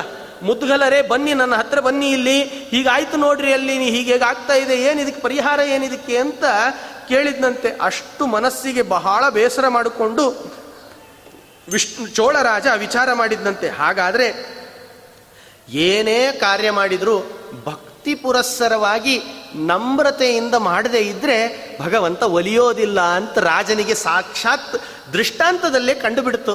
ಕಂಡಾಗ ಅವತ್ತೇ ಸಂಕಲ್ಪ ಮಾಡಿದ್ದಂತೆ, ಯಾವಾಗಲೂ ಆ ಚೋಳರಾಜರ ಆಸ್ಥಾನದಲ್ಲಿ ತಮಗೆ ಪುತ್ರರ ಪ್ರಾಪ್ತಿ ಇಲ್ಲಂತೆ. ಅವತ್ತಿನಿಂದಲೇ ಹೇಳ್ತಾ ಇದ್ದಾರೆ, ತನ್ನ ತಂಗಿಗೆ ಮಗ ಇದ್ದಂತೆ, ಆ ಮಗನನ್ನು ಕರೆಸಿ ಆಸ್ಥಾನದಲ್ಲಿ ಕೂಡಿಸಿ, ಇವತ್ತು ನಾನು ಈ ಎಲ್ಲರ ಸಮ್ಮುಖದಲ್ಲಿ ಈ ಅಗ್ನಿಕುಂಡಕ್ಕೆ ಹಾರ್ತೇನೆ ಅಂತ ಚೋಳರಾಜ ಹಾರಿದ್ದಂತೆ. ಆ ಎಲ್ಲ ಚೋಳರಾಜರ ಹಾರೋದನ್ನು ನೋಡಿ ಈ ಮುದ್ದುಗಲರು ತಮ್ಮ ಜಟೆಯನ್ನು ತೆಗೆದು ಅಪ್ಪಳಿಸ್ತಾರಂತೆ. ಆ ಸಿಟ್ಟಿನಿಂದ ಅಪ್ಪಳಿಸಿದರೆ ಭಗವಂತ ಆ ಅಗ್ನಿಕುಂಡದಿಂದಲೇ ಪ್ರತ್ಯಕ್ಷನಾದಂತೆ. ಅಗ್ನಿಕುಂಡದಿಂದ ಪ್ರತ್ಯಕ್ಷನಾಗಿ ಆ ಚೋಳರಾಜನನ್ನು ಕರ್ಕೊಂಡು ಅವನಿಗೂ ಕೂಡ ಮುಕ್ತಿಯನ್ನು ಕೊಟ್ಟರು ಅಂತ ಇಷ್ಟು ಕಥೆಯನ್ನು ಹೇಳ್ತಾರೆ. ಹಾಗಾದರೆ ತುಳಸಿ ಮಹತ್ವ ಇಷ್ಟಿದೆ. ತುಳಸಿ ದಲವನ್ನು ಭಗವಂತನಿಗೆ ಭಕ್ತಿ ಪುರಸ್ಸರವಾಗಿ ಯಾರಾದರೂ ಶ್ರೀಮಂತರು ಬಂದು ನನ್ನ ಹತ್ರ ಬಂಗಾರ ಇದೆ, ನನ್ನ ಹತ್ರ ವಜ್ರ ಇದೆ, ವೈಡೂರ್ಯ ಇದೆ ಅಂತ ನೇರವಾಗಿ ತಗೊಂಡು ಹೋಗಿ ನಾವು ಭಗವಂತನಿಗೆ ಕೊಡ್ರಿ ಅಂತ ಹೇಳಿದರೆ ತಗೊಳ್ಳೋದಿಲ್ಲಂತೆ ಭಗವಂತ. ಭಗವಂತ ಏನು ತಗೊಳ್ತಾನೆ? ಆ ಬಂಗಾರ ವಜ್ರ ವೈಡೂರ್ಯ ಜೊತೆಯಲ್ಲೇನೆ ಭಕ್ತಿಯಿಂದ ಒಂದು ತುಳಸಿ ದಲವನ್ನು ಅದರ ಮೇಲೆ ಇಟ್ಟು ಇದನ್ನು ಭಗವಂತನಿಗೆ ಕೊಡ್ರಿ ಅಂತ ಹೇಳಿದರೆ ಅರ್ಪಣೆ ಮಾಡಿಕೊಂಡ್ರೆ ಭಗವಂತ ಒಲಿತಾನೆ ಅಂತ ಈ ಕಥೆಯಿಂದ ಗೊತ್ತಾಗ್ತದೆ. ಹಾಗಾದರೆ ವಿಷ್ಣುದಾಸ ಮತ್ತು ಚೋಳರಾಜರ ಕಥೆಯನ್ನು ಹೇಳ್ತಾ ಭವ್ಯವಾಗಿ ತುಳಸಿ ಮಹತ್ವವನ್ನು ಹೇಳಲಿಕ್ಕೆ ಅಂತ ಹೊರಟು ಈ ಎಲ್ಲ ಮಹತ್ವವನ್ನು ಹೇಳ್ತಾರೆ. ಮುಂದೆ ಆ ನಾರದರೆ ಮತ್ತೆ ಕೇಳ್ತಾರಂತೆ, ಕಾರ್ತಿಕ ಖಲು ವೈಮಾಸಃ ಸರ್ವಮಾಸೇಷು ಚೋತ್ತಮಃ ಅಸ್ಮಿನ್ ಮಾಸೇ ತ್ರಯಸ್ತ್ರಿಂಶತ್ ದೇವಾಃ ಸನ್ನಿಹಿತಾ ಮುನೇ. ಈ ಮಾಸದಲ್ಲಿ ದಾನವನ್ನು ಮಾಡೋದು ಬಹಳ ಶ್ರೇಷ್ಠವಾದದ್ದು ಅಂತ ವರ್ಣನೆ ಮಾಡ್ತಾರೆ. ಮೊದಲು ತುಳಸಿ ವೈಭವ ಇಷ್ಟಿದೆ ಅಂತ ಹೇಳ್ತಾರೆ. ತುಳಸಿ ವೈಭವವನ್ನು ಹೇಳ್ತಾ ಈ ಮಾಸದಲ್ಲಿ ದಾನ ಮಾಡೋದು ಬಹಳ ಶ್ರೇಷ್ಠ ಕಾರ್ಯ ಅಂತ ಹೇಳಲಿಕ್ಕೆ ಅಂತ ಹೊರಡ್ತಾರೆ. ಯಾವುದನ್ನು ದಾನ ಮಾಡಬೇಕು, ಹೇಗೆ ದಾನ ಮಾಡಬೇಕು? ದಾನ ಈ ಮಾಸ, ಅದಕ್ಕೆ ಕಾರ್ತಿಕ ಖಲು ವೈಮಾಸ. ಈ ಮಾಸದಲ್ಲೇ ಶ್ರೇಷ್ಠವಾದ ಮಾಸ ಕಾರ್ತೀಕ ಮಾಸ. ಈ ಕಾರ್ತೀಕ ಮಾಸದಲ್ಲೇ ದಾನಾದಿಗಳನ್ನು ಭವ್ಯ ಮಾಡಿಬಿಡ್ಬೇಕಂತೆ. ಯಾಕೆ ಮಾಡಬೇಕು ಅಂತ ಕೇಳಿದರೆ ಅದಕ್ಕೊಂದು ವೈಶಿಷ್ಟ್ಯ ಹೇಳ್ತಾರೆ. ಏನದು? ಅಸ್ಮಿನ್ ಮಾಸೆ ತ್ರಯತ್ರಿಂಶತ್ ದೇವತಾಃ. ತ್ರಯತ್ರಿಂಶತ್ ದೇವತಾಃ ಅಂದರೆ 33 ಕೋಟಿ ದೇವತೆಗಳು ಬಂದಿರ್ತಾರಂತೆ. ಈ ಮಾಸದಲ್ಲಿ ಅಡ್ಡಾಡ್ತಿರ್ತಾರಂತೆ. ಎಲ್ಲೆಲ್ಲಿ ವಿಧಿವತ್ತಾಗಿ ಈ ವ್ರತವನ್ನು ಆಚರಿಸ್ತಿರ್ತಾರೋ ಅವರ ಮನೆಯಲ್ಲೇ ಸನ್ನಿಹಿತರಾಗಿರ್ತಾರಂತೆ. ಎಲ್ಲೆಲ್ಲಿ ಕಾರ್ತೀಕ ಮಾಸದಲ್ಲಿ ವ್ರತಾಚರಣೆಯನ್ನು ಇಟ್ಟುಕೊಂಡಿರ್ತಾರೋ ಅಲ್ಲೇ ಸನ್ನಿಹಿತರಾಗಿರ್ತಾರಂತೆ. ಅಸ್ಮಿನ್ ಮಾಸೆ ತ್ರಯತ್ರಿಂಶತ್ ದೇವತಾಃ.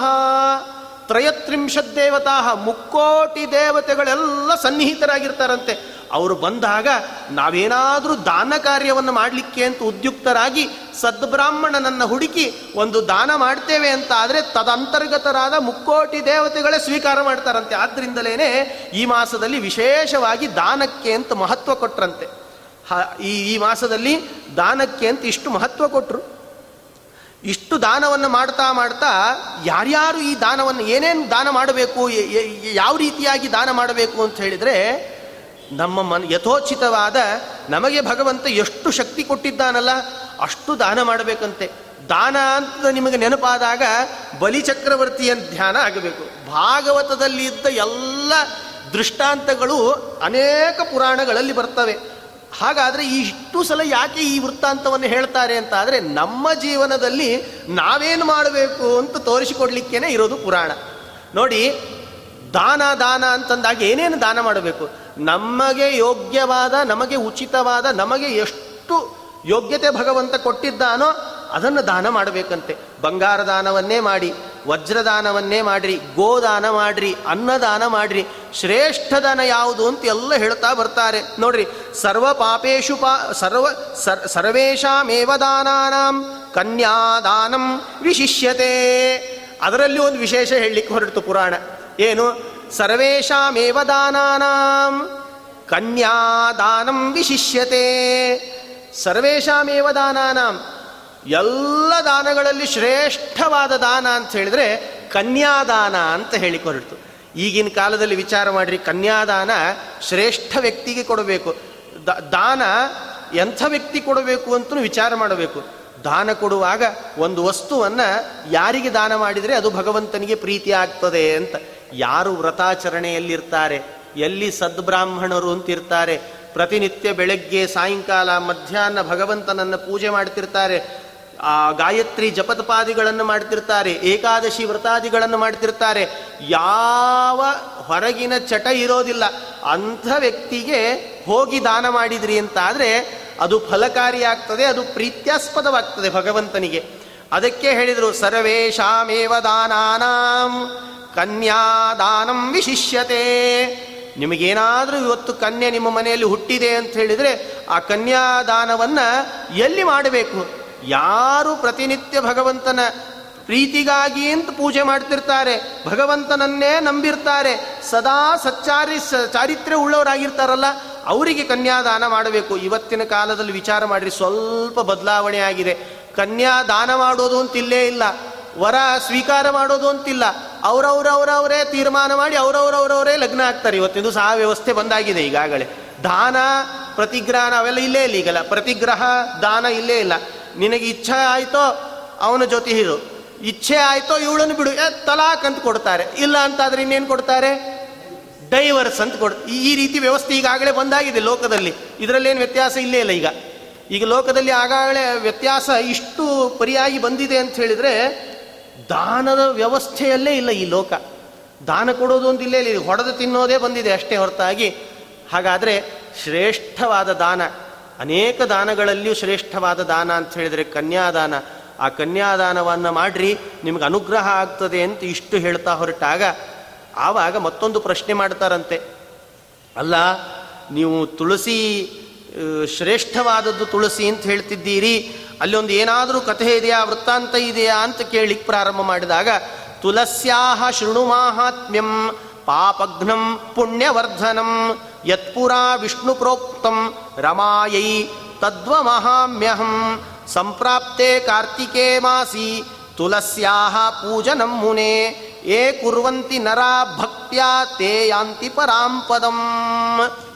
ಯಾರು ಈ ತುಳಸಿ ದಲವನ್ನು ಭಕ್ತಿಯಿಂದ ತುಳಸಿಯನ್ನು ಪೂಜೆ ಮಾಡ್ತಾರಲ್ಲ ಅವರಿಗೆ ವಿಶೇಷವಾದ ಅನುಗ್ರಹ ಮಾಡ್ತೇನೆ ಅಂತ ಇಟ್ಟುಕೊಂಡು ಇದಕ್ಕೇನಾದರೂ ವೃತ್ತಾಂತ ಇದೆಯಾ, ತುಳಸಿ ಹೇಗೆ ತಾನೇ ಉದ್ಭವಳಾದ್ಲು, ತುಳಸಿ ಹುಟ್ಟಿರೋ ವ್ಯವಸ್ಥೆ ಹೇಗೆ, ಅವಳ ಮಹಿಮೆ ಏನು ಅಂತೆಲ್ಲ ಕೇಳಿದ್ವಿ. ಆದರೆ ತುಳಸಿ ಮೂಲ ಸ್ಥಾನ ಏನು ಅಂತ ನಮ್ಗೆ ಗೊತ್ತಿಲ್ಲ ಅಂತ ಕೇಳಿದರೆ ಅದಕ್ಕೆ ಹೇಳಲಿಕ್ಕೆ ಅಂತ ಹೊರಡ್ತಾರೆ. ಇಬ್ಬರಿದ್ರಂತೆ, ಹರಿಮೇಧ ಸುಮೇಧ ಅಂತ ಇಬ್ಬರಿದ್ರು. ಹರಿಮೇಧ ಸುಮೇಧ ಅಂತಿಬ್ಬರೂ ಕೂಡ ಒಳ್ಳೆ ಸಚ್ಚಾರಿತ್ರರಾಗಿದ್ದರಂತೆ, ಒಳ್ಳೆ ಸದಾಚಾರಿಗಳಾಗಿದ್ದರು. ಭಗವಂತನ ವಿಷಯದಲ್ಲಿ ಆಗುವಾಗ ಎಲ್ಲವನ್ನು ಪೂರ್ಣವಾಗಿ ಅರ್ಥ ಮಾಡಿಕೊಳ್ಬೇಕು ನಾವು, ಅವನ ಕಥೆಯ ಶ್ರವಣ ಮಾಡಬೇಕು ನಾವು ಅಂತೂ ಸದಾ ಕಾಲದಲ್ಲಿ ಭಗವಂತನ ಧ್ಯಾನದಲ್ಲಿ ಇರ್ತಿದ್ರಂತಿಬ್ರು. ಸಚ್ಚಾಸ್ತ್ರ ಪಾಠಗಳನ್ನೆಲ್ಲ ಮಾಡಿಕೊಂಡಿದ್ರು, ಅಧ್ಯಯನ ಮಾಡಿದ್ರಂತೆ. ಅಧ್ಯಯನ ಮಾಡಿ ಹರಿಮೇಧ ಸುಮೇಧ ಒಂದ್ಸಲ ಯಾತ್ರೆಗೆ ಅಂತ ಹೊರಟ್ರಂತೆ. ಯಾತ್ರೆಗೆ ಅಂತ ಹೊರಟಾಗ ಅನೇಕ ಊರುಗಳನ್ನು ದಾಟ್ತಾ ದಾಟ್ತಾ ದಾಟ್ತಾ ಒಂದು ವನಕ್ಕೆ ಅಂತ ಬಂದ್ರಂತೆ. ವನಕ್ಕೆ ಅಂತ ಬಂದಾಗ ಬಹಳ ಸುಸ್ತಾಗಿದೆ, ಎಲ್ಲಿಯಾದರೂ ಒಂದು ಕಡೆ ಸ್ವಲ್ಪ ಹೊತ್ತು ಕೂತುಕೊಂಡು ಮುಂದುವರಿಯೋಣ ಅಂತ ಹರಿಮೇಧ ಸುಮೇಧ ಇಬ್ರು ಮಾತಾಡಿಕೊಂಡು ಹೊರಟಾಗ ಇದ್ದಕ್ಕಿದ್ದ ಹಾಗೆ ಅಲ್ಲಿ ಒಂದು ವನ ನೋಡಿದ್ದಂತೆ. ವನ ನೋಡಿದ ತಕ್ಷಣ ಬಹಳ ಖುಷಿಯಾಯಿತು ಸುಮೇಧನಿಗೆ. ನೋಡಿದ ಕೂಡ್ಲೇನೆ ಹೋದಂತೆ ಓಡಿ ಹೋಗಿ ಪ್ರದಕ್ಷಿಣೆ ಹಾಕಿ ನಮಸ್ಕಾರ ಮಾಡಿ ಆ ಅಲ್ಲಿ ತಳಗಿರುವ ಮೃತ್ತಿಕೆಯನ್ನು ಹಣೆಗೆ ಅಂತ ಹಚ್ಚಿಕೊಂಡಂತೆ. ಹರಿಮೇಧ ಕೇಳಿದ, ಅಲ್ಲೋ ಸುಮೇಧ, ಇಷ್ಟು ವನ ದಾಟಿ ಬಂದರೂ ಎಲ್ಲೂ ಹೀಗೆ ಮಾಡಲಿಲ್ಲ ನೀನು, ಇದ್ದಕ್ಕಿದ್ದ ಹಾಗೆ ಅಲ್ಲಿ ಓಡಿ ಹೋಗಿ ನಮಸ್ಕಾರ ಮಾಡಿದೆಲ್ಲ, ಏನದು, ಯಾರು, ಯಾಕೆ ಹೀಗೆ ನಮಸ್ಕಾರ ಮಾಡ್ತಿದ್ದಿ, ಏನದರ ವೈಶಿಷ್ಟ್ಯ, ಅಲ್ಲಿರೋದನ್ನು ಬೇರೆ ತಲೆಗೆ ಹಚ್ಚಿಕೊಳ್ಳುತ್ತಿದ್ದಿ ಮಣ್ಣನ್ನು, ಏನು ನಿಂದು ವಿಶೇಷ ಏನಿದು ಅಂತ ಹರಿಮೇಧ ಸುಮೇಧನಿಗೆ ಕೇಳಿದ್ನಂತೆ. ಸುಮೇಧ ಸ್ವಲ್ಪ ದೊಡ್ಡವನು, ಹರಿಮೇಧ ಸಣ್ಣವನು. ಪಾಪ ಸಣ್ಣವರಿಗೆ ತಾನೇ ಗೊತ್ತಿಲ್ಲದೆ ಇರೋದು, ದೊಡ್ಡವ್ರ ಹತ್ರ ಕೇಳಿ ತಿಳ್ಕೊಳ್ಬೇಕು ಅಂತ ಇದನ್ನು ತೋರಿಸ್ತಾ ಇದೆ ಪುರಾಣ. ಹಾಗಾದರೆ ಸಣ್ಣವರಾಗುವಾಗ ನನಗೆಲ್ಲ ಗೊತ್ತಿದೆ ಅಂತ ಬೀರಬಾರದು. ತಂದೆ ಹೇಳುವಾಗ ಮಗ ಕೇಳಬೇಕು, ಅಣ್ಣ ಹೇಳುವಾಗ ತಮ್ಮ ಕೇಳಬೇಕು, ಹಾಗೆ ತಮ್ಮ ಅಣ್ಣ, ಅಪ್ಪ ಮಗ ಈ ರೀತಿ ಇದ್ದಾಗ ಅನುಭವ ಜಾಸ್ತಿ ಯಾರಿಗೋ. ಈಗ ಈ ಲೋಕದಲ್ಲಿಯೂ ಅದೇ ರೂಢಿ ಇದೆ ನೋಡ್ರಿ, ಯಾರಿಗೆ ಎಕ್ಸ್ಪೀರಿಯನ್ಸ್ ಜಾಸ್ತಿ ಇದೆಯೋ ಅವರನ್ನು ಆರಿಸಿ ತಗೊಳ್ತಾರಂತೆ, ಇವನಿಗೆ ಎಕ್ಸ್ಪೀರಿಯನ್ಸ್ ಜಾಸ್ತಿ ಇದೆ. ಹಾಗೆ ಸುಮೇಧನಲ್ಲಿ ಆಗುವಾಗ ಅವನು ಶ್ರೇಷ್ಠನಾದವನು, ಉತ್ತಮನಾದವನು, ದೊಡ್ಡವನು. ಆದ್ದರಿಂದ ಹರಿಮೇಧ ಕೇಳಿದ್ದಂತೆ, ಸುಮೇಧ ನೀ ನಮಸ್ಕಾರ ಮಾಡಿದೆಯಲ್ಲಪ್ಪ, ಏನದರ ವಿಶೇಷ ಏನು ಅಂತ ಕೇಳಿದಾಗ ಹರಿಮೇಧ ಕೇಳಿದ ಕೂಡಲೇ ಸುಮೇಧ ಹೇಳಿದ್ನಂತೆ, ಬಾ ಅಲ್ಲೊಂದು ಮರ ಇದೆ, ಕೊಟರೆ ದೊಡ್ಡದಾದ ಮರ ಇದೆ, ವಿಶಾಲ ಜಾಗ ಇದೆ, ಅಲ್ಲಿ ಸ್ವಲ್ಪ ಹೊತ್ತು ಕುತ್ಕೊಂಡು ಹಾಗೂ ಆಗ್ತದೆ, ವಿಶ್ರಾಂತಿನೂ ಆಗ್ತದೆ, ಅದರ ವೃತ್ತಾಂತವನ್ನು ಹೇಳ್ತೇನೆ, ಸರಿಯಾಗಿ ಕೇಳಿದ್ದೀ ಹರಿಮೇಧ ನೀನು, ನಮ್ಮ ಉದ್ಧಾರ ಆಗ್ತದೆ ಇದರಿಂದ ಅಂತ ಕರ್ಕೊಂಡು ಹೋಗಿ ಆ ಮರದ ಹತ್ರ ಕೂತ್ಕೊಂಡು ಹೇಳಲಿಕ್ಕೆ ಪ್ರಾರಂಭ ಮಾಡಿದ್ನಂತೆ. ಹರಿಮೇಧ ಕೇಳು, ನಾನು ಹೇಳ್ತೀನಿ ಈ ವೈಶಿಷ್ಟ್ಯ ಏನು. ಅಲ್ಲಿ ಹೋಗಿ ನಮಸ್ಕಾರ ಮಾಡಿದ್ನಲ್ಲ, ಅದಕ್ಕೇನಂತ ಕರೀತಾರೆ, ತುಳಸಿ ವನ ಅಂತ ಕರೀತಾರೆ ಅದಕ್ಕೆ. ಅಲ್ಲಿ ಹೋಗಿ ನಾನು ತಳಗೆ ಆ ಮಣ್ಣನ್ನು ಹಚ್ಚಿಕೊಂಡೆ ಅಂತಂದಿಯಲ್ಲ ನಿನ್ನ ಬಾಯಲ್ಲಿ, ಅದಕ್ಕೆ ಮೃತ್ತಿಕೆ ಅಂತ ಕರೀತಾರೆ. ಹಾಗಾದರೆ ತುಳಸಿ ಮೃತ್ತಿಕೆ, ತುಳಸಿ ವನಕ್ಕೆ ಪ್ರದಕ್ಷಿಣೆ ಹಾಕಿ ನಮಸ್ಕಾರ ಮಾಡಿದನೋ ಹರಿಮೇಧ ನಾನು ಅಂತ ಸುಮೇಧ ಹೇಳಿದ್ದಂತೆ. ಸುಮೇಧ ಅಷ್ಟು ಹೇಳಿದ ಮೇಲೆ, ಏನು ಅಷ್ಟು ನಮಸ್ಕಾರ, ಬೇಕಾದಷ್ಟು ಮರಗಳಿದೆಯಲ್ಲ ಅಲ್ಲಿ ಯಾಕೆ ಹೋಗಿ ನಮಸ್ಕಾರ ಮಾಡಿದಿ ಅಂತ ಕೇಳಿದರೆ, ಅದಕ್ಕೆ ಹೇಳಲಿಕ್ಕೆ ಪ್ರಾರಂಭ ಮಾಡಿದ, ನೋಡು ಹಿಂದೂ ಒಂದು ಸಲ ದೇವದಾನವರಿದ್ದರು ನೋಡು, ದೇವದಾನವರು, ದೈತ್ಯರು, ದೇವತೆಗಳು ಸಮುದ್ರ ಮಥನ ಮಾಡ್ತೇನೆ ಅಂತ ಮಥನ ಮಾಡ್ತಿದ್ರು ನೋಡು. ಮಥನ ಕಾಲದಲ್ಲಿ ಏನೇನು ಬಂತು, ಬೇಕಾದಷ್ಟು ಬಂತು. ಇಡೀ ಸಮುದ್ರದಿಂದ ಏನೇನು ಬೇಕಾದ, ಲಕ್ಷ್ಮೀ ದೇವಿಯೇ ಬಂದು ಅಲ್ಲಿಂದ ಎಲ್ಲರೂ ಬಂದ್ರಂತೆ. ಬಂದಾಗ ಅಮೃತವನ್ನ ಹಿಡ್ಕೊಂಡು ಹೊರಟ ಭಗವಂತನ ರೂಪವೂ ಕೂಡ ಅಲ್ಲಿ ಉದ್ಭವವಾಯಿತು, ಪ್ರಕಟವಾಯಿತು. ಅನೇಕ 3 ರೂಪಗಳ ಧ್ಯಾನ ಮಾಡ್ತಾರಲ್ಲಿ. ಆ 3 ರೂಪದಲ್ಲಿ ಭಗವಂತ ಕಲಶವನ್ನು ಹಿಡ್ಕೊಂಡು ಧನ್ವಂತರಿ ರೂಪದಿಂದ ಪ್ರತ್ಯಕ್ಷನಾದ ಅಂತ ಕೇಳಿದ್ರಿ, ಮೋಹಿನಿ ರೂಪವನ್ನು ತಾಳಿದ ಅಂತ ಕೇಳಿದ್ರಿ.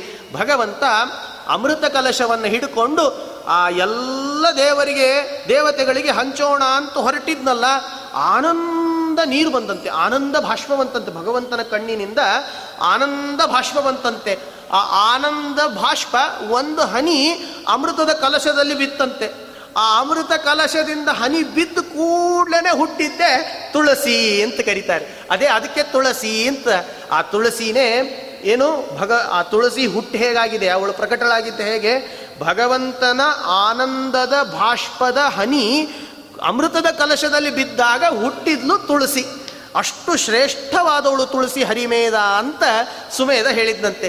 ಹೌದಾ ಅಂತ ಕೇಳಿದಾಗ, ಮತ್ತೆ ಇನ್ನೂ ವಿಚಾರ ಇದೆ, ಹೇಳ್ತೇನೆ ನಾನು ಇಲ್ಲಿ ಅಂತ ಸುಮೇಧ ಹೇಳುವಾಗ, ಆ ತುಳಸಿ ಬಂದಲ್ಲ, ಪ್ರತ್ಯಕ್ಷಳಾದ ತುಳಸಿ ಭಗವಂತನ ಬಲ ತೊಡಿಗೆ ಅಂತ ಹೋಗಿ ಕೂತ್ಕೊಂಡಾಗ ಅಲ್ಲಿ ಬ್ರಹ್ಮಾದಿ ದೇವತೆಗಳಿದ್ರು. ಎಲ್ಲ ಬ್ರಹ್ಮಾದಿ ದೇವತೆಗಳು, ಎಂಥ ಭಾಗ್ಯ ನಮ್ಮದು, ಕೋಟಿ ಕೋಟಿ ದೇವತೆಗಳು ಬಂದಿರ್ತಾರೆ, ಎಲ್ಲಿಯಾದರೂ ಭಗವಂತನ ಸ್ಥಾನ ಇದೆ ಅಂತ ಆದಾಗ, ಸಾಮಾನ್ಯ ಒಂದು ಕಾರ್ತೀಕ ಮಾಸದ ಮಹಾತ್ಮೆ ಹೇಳುವಾಗಲೇನೆ, ಯಾರೋ ನಾವು ನೀವು ಹೇಳುವಾಗಲೇನೆ, ಮುಕ್ಕೋಟಿ ದೇವತೆಗಳು ಈ ಮಾಸದಲ್ಲಿ ನಮ್ಮ ಹತ್ರ ಬರ್ತಾರೆ ಅಂದರೆ ಭಗವಂತನ ಪ್ರಕಟವಾಗ್ತದೆ ಅಂತಂದಾಗ ದೇವತೆಗಳು ತಳಗಿಳಿದು ನಿಂದಿರ್ತಾರಾ ಇಲ್ಲೋ ವಿಚಾರ ಮಾಡಿರಿ. ಹಾಗಾದರೆ ಎಲ್ಲ ಕೋಟಿ ಕೋಟಿ ದೇವತೆಗಳು ಬಂದಿರ್ತಾರಂತೆ, ಬ್ರಹ್ಮಾದಿ ಮೊದಲಾದ ಎಲ್ಲ ದೇವತೆಗಳು ಲೈನಾಗಿ ನಿಂತಾಗ ಆ ತುಳಸಿ ಉದ್ಭವಗಳಾದ್ಲಲ್ಲ, ತುಳಸಿ ಭಗವಂತನ ತೊಡೆ ಮೇಲೆ ಅಂತ ಕೂಡ್ಲಿಕ್ಕೆ ಅಂತ ಹೊರಟ್ಲಂತೆ. ಈ ಬ್ರಹ್ಮಾದಿ ದೇವತೆಗಳೆಲ್ಲ ಲಕ್ಷ್ಮಿಯನ್ನು ತುಳಸಿಯನ್ನು ಭಗವಂತನಿಗೆ ಅರ್ಪಣೆ ಮಾಡಿ ಧನ್ಯರಾದ್ವಿ ನಾವಿವತ್ತು ಅಂತ ಆ ಬ್ರಹ್ಮಾದಿ ದೇವತೆಗಳು ಹೇಳ್ಕೊಂಡ್ರಂತೆ. ತುಳಸಿ ಆ ಭಗವಂತನ ಪಾದದ ಪಕ್ಕದಲ್ಲಿ ಬಲತೊಡೆಯಲ್ಲಿ ಹೋಗಿ ಕೂತುಕೊಂಡಾಗ ಲಕ್ಷ್ಮಿ ಎಡತೊಡೆಗೆ ಅಂತ ಬಂದು ಕೂತುಕೊಳ್ತಾಳಂತೆ. ಲಕ್ಷ್ಮೀ ಸ್ಥಾನ ಎಡತೊಡೆ, ತುಳಸಿ ಸ್ಥಾನ ಬಲತೊಡೆ ಭಗವಂತಂದು. ಹಾಗಾದರೆ ತುಳಸಿಯ ಮಹಾತ್ಮೆ ಎಷ್ಟಿದೆ ಅಂತ ವಿಚಾರ ಮಾಡಿರಿ. ತುಳಸಿ ಮಹತ್ವ ಇಷ್ಟಿದೆ. ಆ ತುಳಸಿ ದೇವಿಯನ್ನು ಅನುಗ್ರಹ ಮಾಡ್ತಾನಂತೆ ಭಗವಂತ. ನೋಡು ತುಳಸಿ, ನೀನು ಭೂಲೋಕಕ್ಕೆ ಅಂತ ಹೋಗು. ಆ ಭೂಲೋಕದಲ್ಲಿ ನಿನಗೆ ಯಾರು ಪ್ರದಕ್ಷಿಣೆ ಹಾಕ್ತಾರೋ, ನಿನ್ನನ್ನು ಯಾರು ಪೂಜೆ ಮಾಡ್ತಾರೋ, ನಿನಗೆ ಯಾರು ಅಲಂಕೃತರಾಗಿ ಲಕ್ಷ್ಮೀ ಸಹಿತರಾಗಿ ನಿನ್ನ ಹೆಸರು ತಗೊಂಡು ನನ್ನನ್ನು ಪೂಜೆ ಮಾಡ್ತಾರಲ್ಲ, ಅವರಿಗೆ ವಿಶೇಷವಾಗಿ ಅನುಗ್ರಹ ಮಾಡು ಅಂತ ಆ ತುಳಸಿಯನ್ನು ಭಗವಂತನೇ ವಿಶೇಷ ವರ ಕೊಟ್ಟು ತುಳಸಿಯನ್ನು ತಳಗೆ ಅಂತ ಭೂಲೋಕಕ್ಕೆ ಅಂತ ಕಳಿಸಿರ್ತಾನಂತೆ ಅಂತ ಇಷ್ಟು ವರ ಪಡ್ಕೊಂಡಿರ್ತಾಳೆ ತುಳಸಿ. ಅಂತಹ ಶ್ರೇಷ್ಠವಾದದ್ದು ತುಳಸಿ. ಅದು ಕಾರ್ತೀಕ ಮಾಸದಲ್ಲಿ ಯಾರು ಪೂಜೆ ಮಾಡ್ತಾರಲ್ಲ ಅವರಿಗೆ ವಿಶೇಷ ಅನುಗ್ರಹ ಮಾಡ್ತೇವೆ ಅಂತ ಇಷ್ಟ ಆಯಿತು ಹರಿಮೇಧ ಅಂತ ಈ ವಿಷಯ ಹೇಳಿದ್ನಂತೆ. ಹರಿಮೇಧನಿಗೆ ಸುಮೇಧ ಇದ್ದಕ್ಕಿದ್ದ ಹಾಗೆ ಒಂದು ಆ ಮರದ ತಳಗೆ ಅಂತ ಕೂತ್ಕೊಂಡು ಹೇಳ್ತಿದ್ರಲ್ಲ, ಮರ ದಬ್ಬಂತ ಬಿದ್ದು ಅದರಲ್ಲಿ ಇಬ್ಬರು ಪ್ರಕಟರಾದ್ರಂತೆ. ಇದ್ದಕ್ಕಿದ್ದಾಗ ಏನು ಪ್ರಕಟರಾದವ್ರನ್ನ ನೋಡಿದ್ರಂತೆ, ದೇವತೆಗಳೇ ಪ್ರಕಟರಾದ್ರಂತೆ. ಇಬ್ಬರು ದೇವತೆಗಳು, ಏನು ಒಬ್ರು ಆಸ್ತಿಕ ಅಂತ ಒಬ್ನಂತದ್ರಲ್ಲಿ, ಇಬ್ಬರೂ ದೇವತೆಗಳು ಅದರಿಂದ ಮುಕ್ತಿ ಹೊಂದಿದ್ರಂತೆ. ಆಶ್ಚರ್ಯ ಆಯಿತು ಇಬ್ಬರಿಗೂ ಕೂಡ, ಹೆದರಿದ್ರಂತೆ. ಸೊ ಹರಿಮೇಧ ಸುಮೇಧ, ಅಯ್ಯೋ ಯಾರು ನೀವು, ದೇವತೆಗಳು ಇದ್ದಕ್ಕಿದ್ದಾಗೆ ಮರದಿಂದ ಪ್ರತ್ಯಕ್ಷರಾದ್ರಿ, ಯಾರು ನೀವು ಅಂತ ಕೇಳಿದರೆ ಆವಾಗ ಹೇಳಲಿಕ್ಕೆ ಪ್ರಾರಂಭ ಮಾಡಿದ್ರಂತೆ, ನಾನು ಆಸ್ತಿಕ ಅಂತ ನನ್ನ ಹೆಸರು, ಅದರಲ್ಲಿ ಜ್ಯೇಷ್ಠನಾದವನು ನಾನು ಆಸ್ತಿಕ ಅಂತ, ದೇವಲೋಕದಲ್ಲಿದ್ದೆ, ದೇವತಾ ಸ್ತ್ರೀಯರೊಟ್ಟಿಗೆ ಅಂತ ವಿಹಾರಕ್ಕೆ ಅಂತ ಹೋದಾಗ ಶಾಪಗ್ರಸ್ತನಾಗಿ ನೀನು ಇವತ್ತಿನಿಂದ ಮರದಲ್ಲಿ ಚಂಡಾಲನಾಗ ನೀನು ಅಂತ ನನಗೆ ಶಾಪ ಬಂದಿತ್ತು.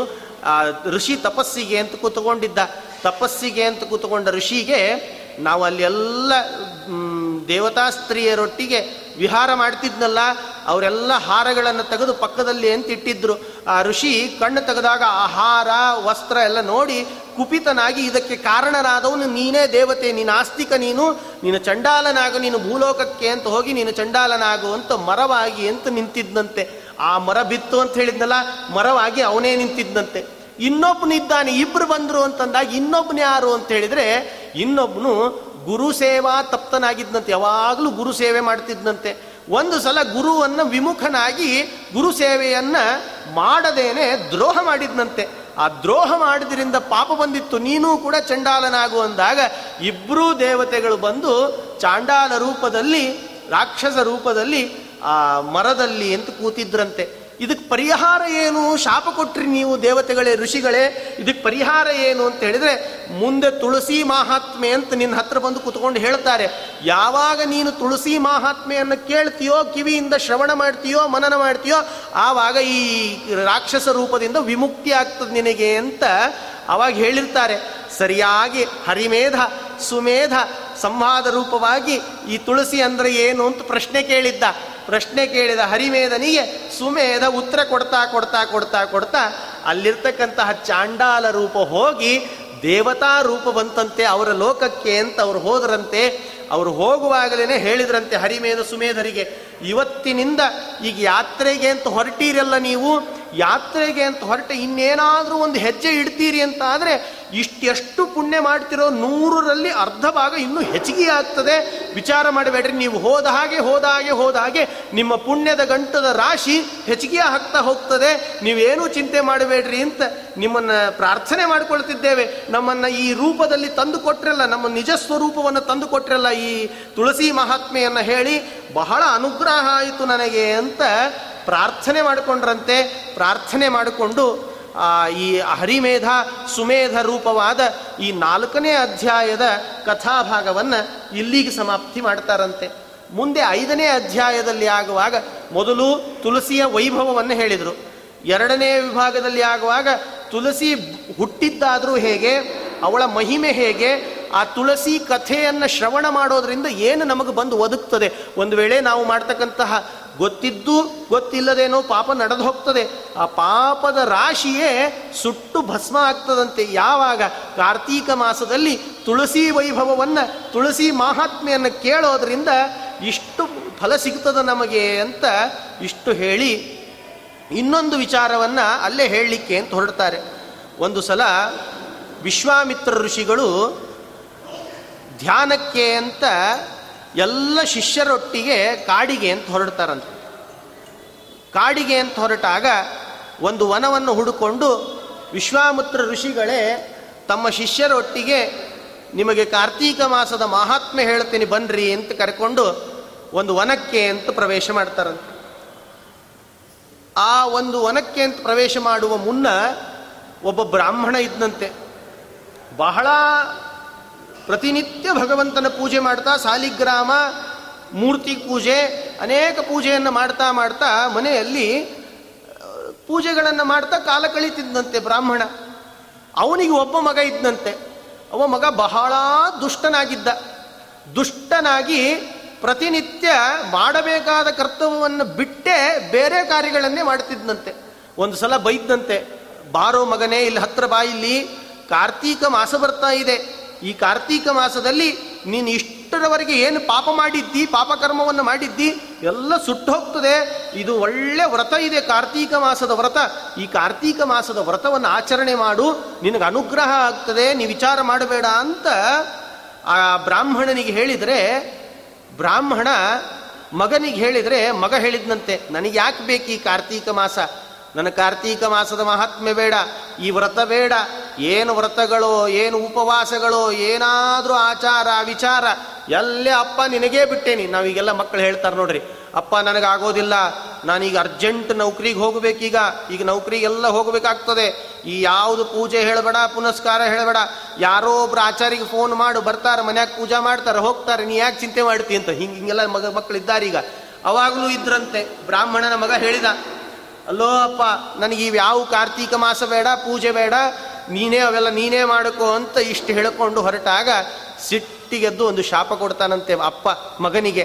ನೋಡು, ಇಷ್ಟು ಹೇಳಿದರೂ ಕೇಳ್ತಾ ಇಲ್ಲಲ್ಲ ನೀನು, ಒಂದು ನೀಚ ಜನ್ಮದಲ್ಲಿ ಹುಟ್ಟಿ ವಿಲಿ ವಿಲಿ ವಿಲಿ ವಿಲಿ ಒದ್ದಾಡ್ತಿ ನೋಡು ನೀನು, ನಿನಗೊಂದು ಶಾಪ ಕೊಡ್ತೀನಿ, ಇಲಿಯಾಗಿ ಹುಟ್ಟು ನೀನು ಅಂತ ಶಾಪ ಕೊಡ್ತಾನೆ. ಇವತ್ತು ಎಲ್ಲಿಯಾದರೂ ಇಲಿ ನೋಡಿದಿರಿ ಅಂತಾದರೆ ಅದು ಶಾಪಗ್ರಸ್ತದಿಂದ ನೀಚ ಜನ್ಮದಲ್ಲಿ ಹುಟ್ಟಿದೆ ಅಂತ ಅರ್ಥ. ಬ್ರಾಹ್ಮಣನಾಗಿ ಹುಟ್ಟಿ ಒಂದು ಆಚರಣೆ ಮಾಡದೇ ಇದ್ದರೆ ಇಂತಹ ಶಾಪ ಬಂದು ಒದಗ್ತದೆ ಅಂತ ಅರ್ಥ. ಆ ಬ್ರಾಹ್ಮಣನ ಮಗನಿಗೆ ಶಾಪ ಕೊಟ್ಟ, ನೋಡು ನೀನು ಇವತ್ತಿಗೆ ಸರಿಯಾಗಿ ಇಲಿಯಾಗಿ ಹುಡ್ತಿ, ನೀನು ಎಲ್ಲೋ ಒಂದು ಮರದ ಬುಡಕ್ಕೆ ಹೋಗಿ ಕುತ್ಕೋ ಅತ್ಲಾಗ ಅಂತ ಶಾಪ ಕೊಟ್ಟಾಗ ಹೆದರಿದ್ನಂತೆ ಮಗ. ಶಾಪ ಯಾವಾಗ ಬಂತೋ ಅವಾಗ ಹೆದರಿದ್ನಂತೆ. ಅಪ್ಪ ಕ್ಷಮ ಮಾಡು ನನ್ನನ್ನು, ತಪ್ಪಾಗಿದೆ, ನನ್ನನ್ನು ತಿಳಿದೆಯೋ ಹೇಳಿಬಿಟ್ಟೆ ನಾನು, ದಯಮಾಡಿ ಇದರಿಂದ ಮುಕ್ತಿ ಹೇಗೆ, ನನಗೆ ಶಾಪ ಕೊಟ್ಟು ಏನಾದರೂ ಮಾಡಿ ಮುಕ್ತಿ ಹೇಳಿದ್ರಿಂದ ಅಂತಂದಾಗ, ಮುಂದೆ ನೀ ಎಲ್ಲಿ ಇಲಿಯಾಗಿ ಕೂತಿರ್ತೀಯಲ್ಲ, ನಿನ್ನ ಹತ್ತಿರದಲ್ಲೇನೆ ಒಬ್ಬರು ಬಂದು ಋಷಿಗಳು ಶಿಷ್ಯರೊಟ್ಟಿಗೆ ನಿನ್ನ ಹತ್ರ ಕಾರ್ತೀಕ ಮಾಸದ ಮಹಾತ್ಮೆಯನ್ನು ಹೇಳ್ತಾರೆ, ಯಾವಾಗ ಕಾರ್ತೀಕ ಮಾಸ ತುಳಸಿಯ ಕಥೆಗಳನ್ನು ಕೇಳ್ತೀಯೋ ಆವಾಗ ನಿನ್ನ ಜನ್ಮವು ಪಾವನ ಆಗ್ತದೆ ಹೋಗು ಅಂತಂದಾಗ, ಎಷ್ಟೋ ವರ್ಷಗಳ ಕಾಲ ಆ ಇಲಿಯಾಗಿಯೇನೆ ಅಲ್ಲಿ ಸಂಚರಿಸ್ತಾ ಇದ್ದಂತೆ. ಇದ್ದಾಗ ಏನೀ ಋಷಿಗಳು ಬಂದ್ರಲ್ಲ, ಅಲ್ಲಿ ಯಾರು ವಿಶ್ವಾಮಿತ್ರ ಋಷಿಗಳು ಹತ್ರ ಬಂದ್ರಂತೆ. ಇಷ್ಟರ ಮಧ್ಯದಲ್ಲೇ ಧಾತ್ರಿ ವಿಚಾರವನ್ನು ಹೇಳ್ತಾರೆ. ಧಾತ್ರಿ ವೃಕ್ಷದ ತಳಭಾಗದಲ್ಲಿ ಹೋಗಿ ಧಾತ್ರಿ ವೃಕ್ಷದ ನೆರಳಿನಲ್ಲಿ ನಾವೇನಾದರೂ ಹೋಮ ಹವನ ಶ್ರಾದ್ದ ಪೂಜೆ ಉಪಚಾರ ಊಟ ಇವೆಲ್ಲ ಮಾಡ್ತೇವೆ ಅಂತಾದರೆ ವಿಶೇಷ ಅನುಗ್ರಹ ಇದೆ ಅಂತ ಅನ್ಲಿಕ್ಕೆ ಇದೊಂದು ಕತೆ ಹೇಳಲಿಕ್ಕೆ ಅಂತ ಹೊರಡ್ತಾರೆ. ವಿಶ್ವಾಮಿತ್ರರು ಆ ಕತೆ ಹೇಳಬೇಕು, ನಿಮಗೆ ಎಲ್ಲವನ್ನು ಹೇಳಬೇಕು ಅಂತ ಕರ್ಕೊಂಡು ಬಂದ್ರಲ್ಲ. ಕರ್ಕೊಂಡು ಹತ್ತಿರ ಬಂದಾಗ ಸರಿಯಾಗಿ ಒಬ್ಬ ವ್ಯಾಧ ಬಂದಂತೆ, ಬೇಟೆಗಾರನು ಬಂದಂತೆ.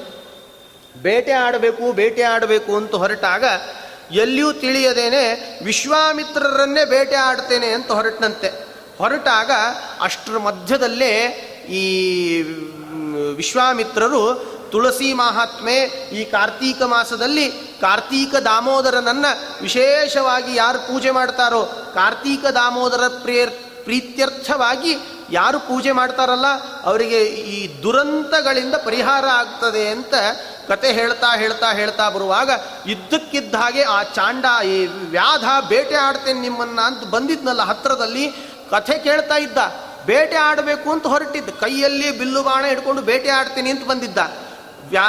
ಇವರು ಯಾರು ನಮ್ಮ ವಿಶ್ವಾಮಿತ್ರರಾಗುವಾಗ ಈ ಕಾರ್ತೀಕ ಮಾಸದಲ್ಲಿ ಕಾರ್ತೀಕ ದಾಮೋದರನನ್ನು ಪ್ರಾರ್ಥನೆ ಮಾಡಿಕೊಂಡು ಯಾರು ಸದಾಚಾರಿಗಳಾಗಿ ಕಥಾಶ್ರವಣವನ್ನು ಮಾಡ್ತಾ ಪೂಜೆ ಮಾಡ್ತಾ ಇರ್ತಾರೋ ಅವ್ರಿಗೆ ಯಾವ ದುರಂತ ಬರೋದಿಲ್ಲ ಅಂತ ವಿಶ್ವಾಮಿತ್ರರು ಬಾಯಲ್ಲಿ ಹೇಳ್ತಿರ್ತಾರಂತೆ.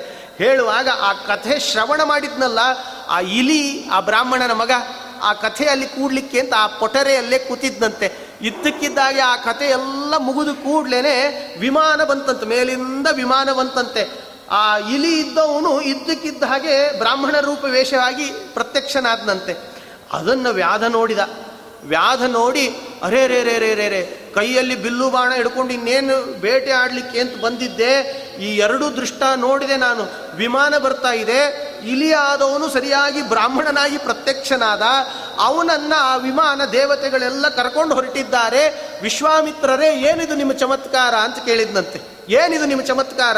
ಒಂದು ಇಲಿಯಾದದ್ದು ಬ್ರಾಹ್ಮಣ ರೂಪದಲ್ಲಿ ಮಗನಾಗಿ ಪ್ರತ್ಯಕ್ಷನಾದ.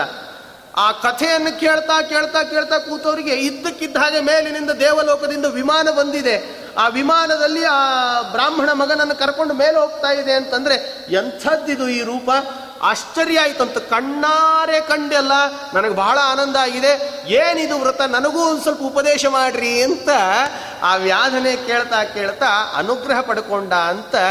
ಇಷ್ಟು 5ನೇ ಅಧ್ಯಾಯದವರೆಗೆ ಈ ಕಥೆಯನ್ನು ಹೇಳಲಿಕ್ಕೆ ಅಂತ ಹೊರಡ್ತಾರೆ. ಹಾಗಾದರೆ ನಾವು ಮೊದಲನೇ ದಿವಸದಿಂದ ಹಿಡಿದು ಇಲ್ಲಿಯವರೆಗೆ ನಾರದು ಕೇಳಿರೋ ಪ್ರಶ್ನೆಯಿಂದ ಪ್ರಾರಂಭ ಆಗಿದೆ ಈ ಕಥೆ. ಏನು ನಾರದರು ಕೇಳಿದ್ದು?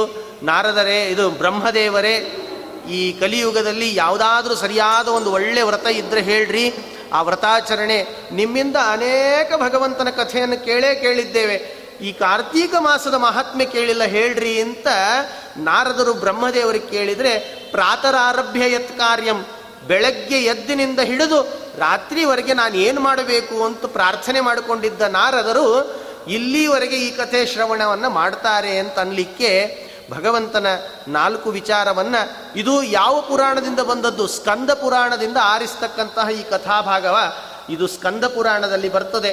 ಈ ಸ್ಕಂದ ಪುರಾಣದ 5ನೇ ಅಧ್ಯಾಯ ಈ ವಿಶ್ವಾಮಿತ್ರರ ಮತ್ತು ಈ ವ್ಯಾಧ ಈ ಮಾತಾಡತಕ್ಕಂತಹ ಈ ವಿಚಾರದಲ್ಲಿ ಈ ಕಥೆಯನ್ನು ಮುಕ್ತಾಯ ಮಾಡ್ತಾರೆ. ಈ ಧಾತ್ರಿ ಹವನದ ವಿಚಾರವನ್ನು ಕೂಡ ಇಲ್ಲಿ ಹೇಳಿ, ಧಾತ್ರಿ ಕಾಲದಲ್ಲಿ ಧಾತ್ರಿ ಹವನ, ಧಾತ್ರಿ ವೃಕ್ಷದ ನೆರಳಿನಲ್ಲಿಯೇ ನೀವು ಪೂಜೆ ಪುನಸ್ಕಾರಗಳು, ಪಿತೃದೇವತೆಗಳಿಗೆ ನೀವೇನಾದರೂ ಶ್ರಾದ್ದ ಮಾಡ್ತೀರಿ ಅಂತಾದರೆ ಅವರೂ ಕೂಡ ಪ್ರೀತಿ ಆಗ್ತದೆ, ಅವರಿಗೂ ಕೂಡ ಪ್ರೀತಿ ಆಗ್ತದೆ ಅಂತ ಈ ಕಥಾಭಾಗದಲ್ಲಿ ಹೇಳ್ತಾರೆ. ಈ 4 ಮಾತುಗಳನ್ನು, ಇವತ್ತಿನ ಪ್ರವಚನವನ್ನು ರಾಘವೇಂದ್ರ ಗುರುವಂತರ್ಗತ ವಿಶ್ವೇಶತೀರ್ಥ ಗುರುವಂತರ್ಗತ ರಾಘವೇಂದ್ರ ಗುರುವಂತರ್ಗತ ಭಾರತೀರಮಣ ಮುಖ್ಯ ಪ್ರಾಣಾಂತರ್ಗತ ಕ್ಷೇತ್ರಸ್ವಾಮಿ ಲಕ್ಷ್ಮೀ ವೆಂಕಟೇಶ್ವರ ಪ್ರಿಯತಾಂ ಪ್ರೀತೋಭವತು. ಶ್ರೀ ಕೃಷ್ಣಾರ್ಪಣಮಸ್ತು. ಕಾಯೇನ ವಾಚಾ ಮನಸೇಂದ್ರಿಯೈರ್ವಾ ಬುದ್ಧ್ಯಾತ್ಮನಾಮಾ ಪ್ರಕೃತೆ ಸ್ವಭಾವಾತ್ ಕರೋಮಿ ಯದ್ಯತ್ ಸಕಲಂ ಪರಸ್ಮೈ ನಾರಾಯಣಾಯೇತಿ ಸಮರ್ಪಯೇತತ್. ಅಕ್ಷಯಂ ಕರ್ಮ ಯಸ್ಮಿನ್ ಪರೇ ಸ್ವರ್ಪಿತಂ ಪ್ರಕ್ಷಯಂ ಯಾಂತಿ ದುಃಖಾನಿ ಯನ್ನಾಮತಃ. ಅಕ್ಷರೋ ಯೋಜರಃ ಸರ್ವದೈವಾಮೃತಃ ಕುಕ್ಷಿಗಂ ಯಸ್ಯ ವಿಶ್ವಂ ಸದಾ ಚಾಧಿಕಂ. ಪ್ರೀಣಯಾಮೋ ವಾಸುದೇವಂ ದೇವತಾಮಂಡಲಾಖಂಡಮಂಡನಂ. ಪ್ರೀಣಯಾಮೋ ವಾಸುದೇವಂ. ಮತ್ತೆ ನಾಳೆ ಸರಿಯಾಗಿ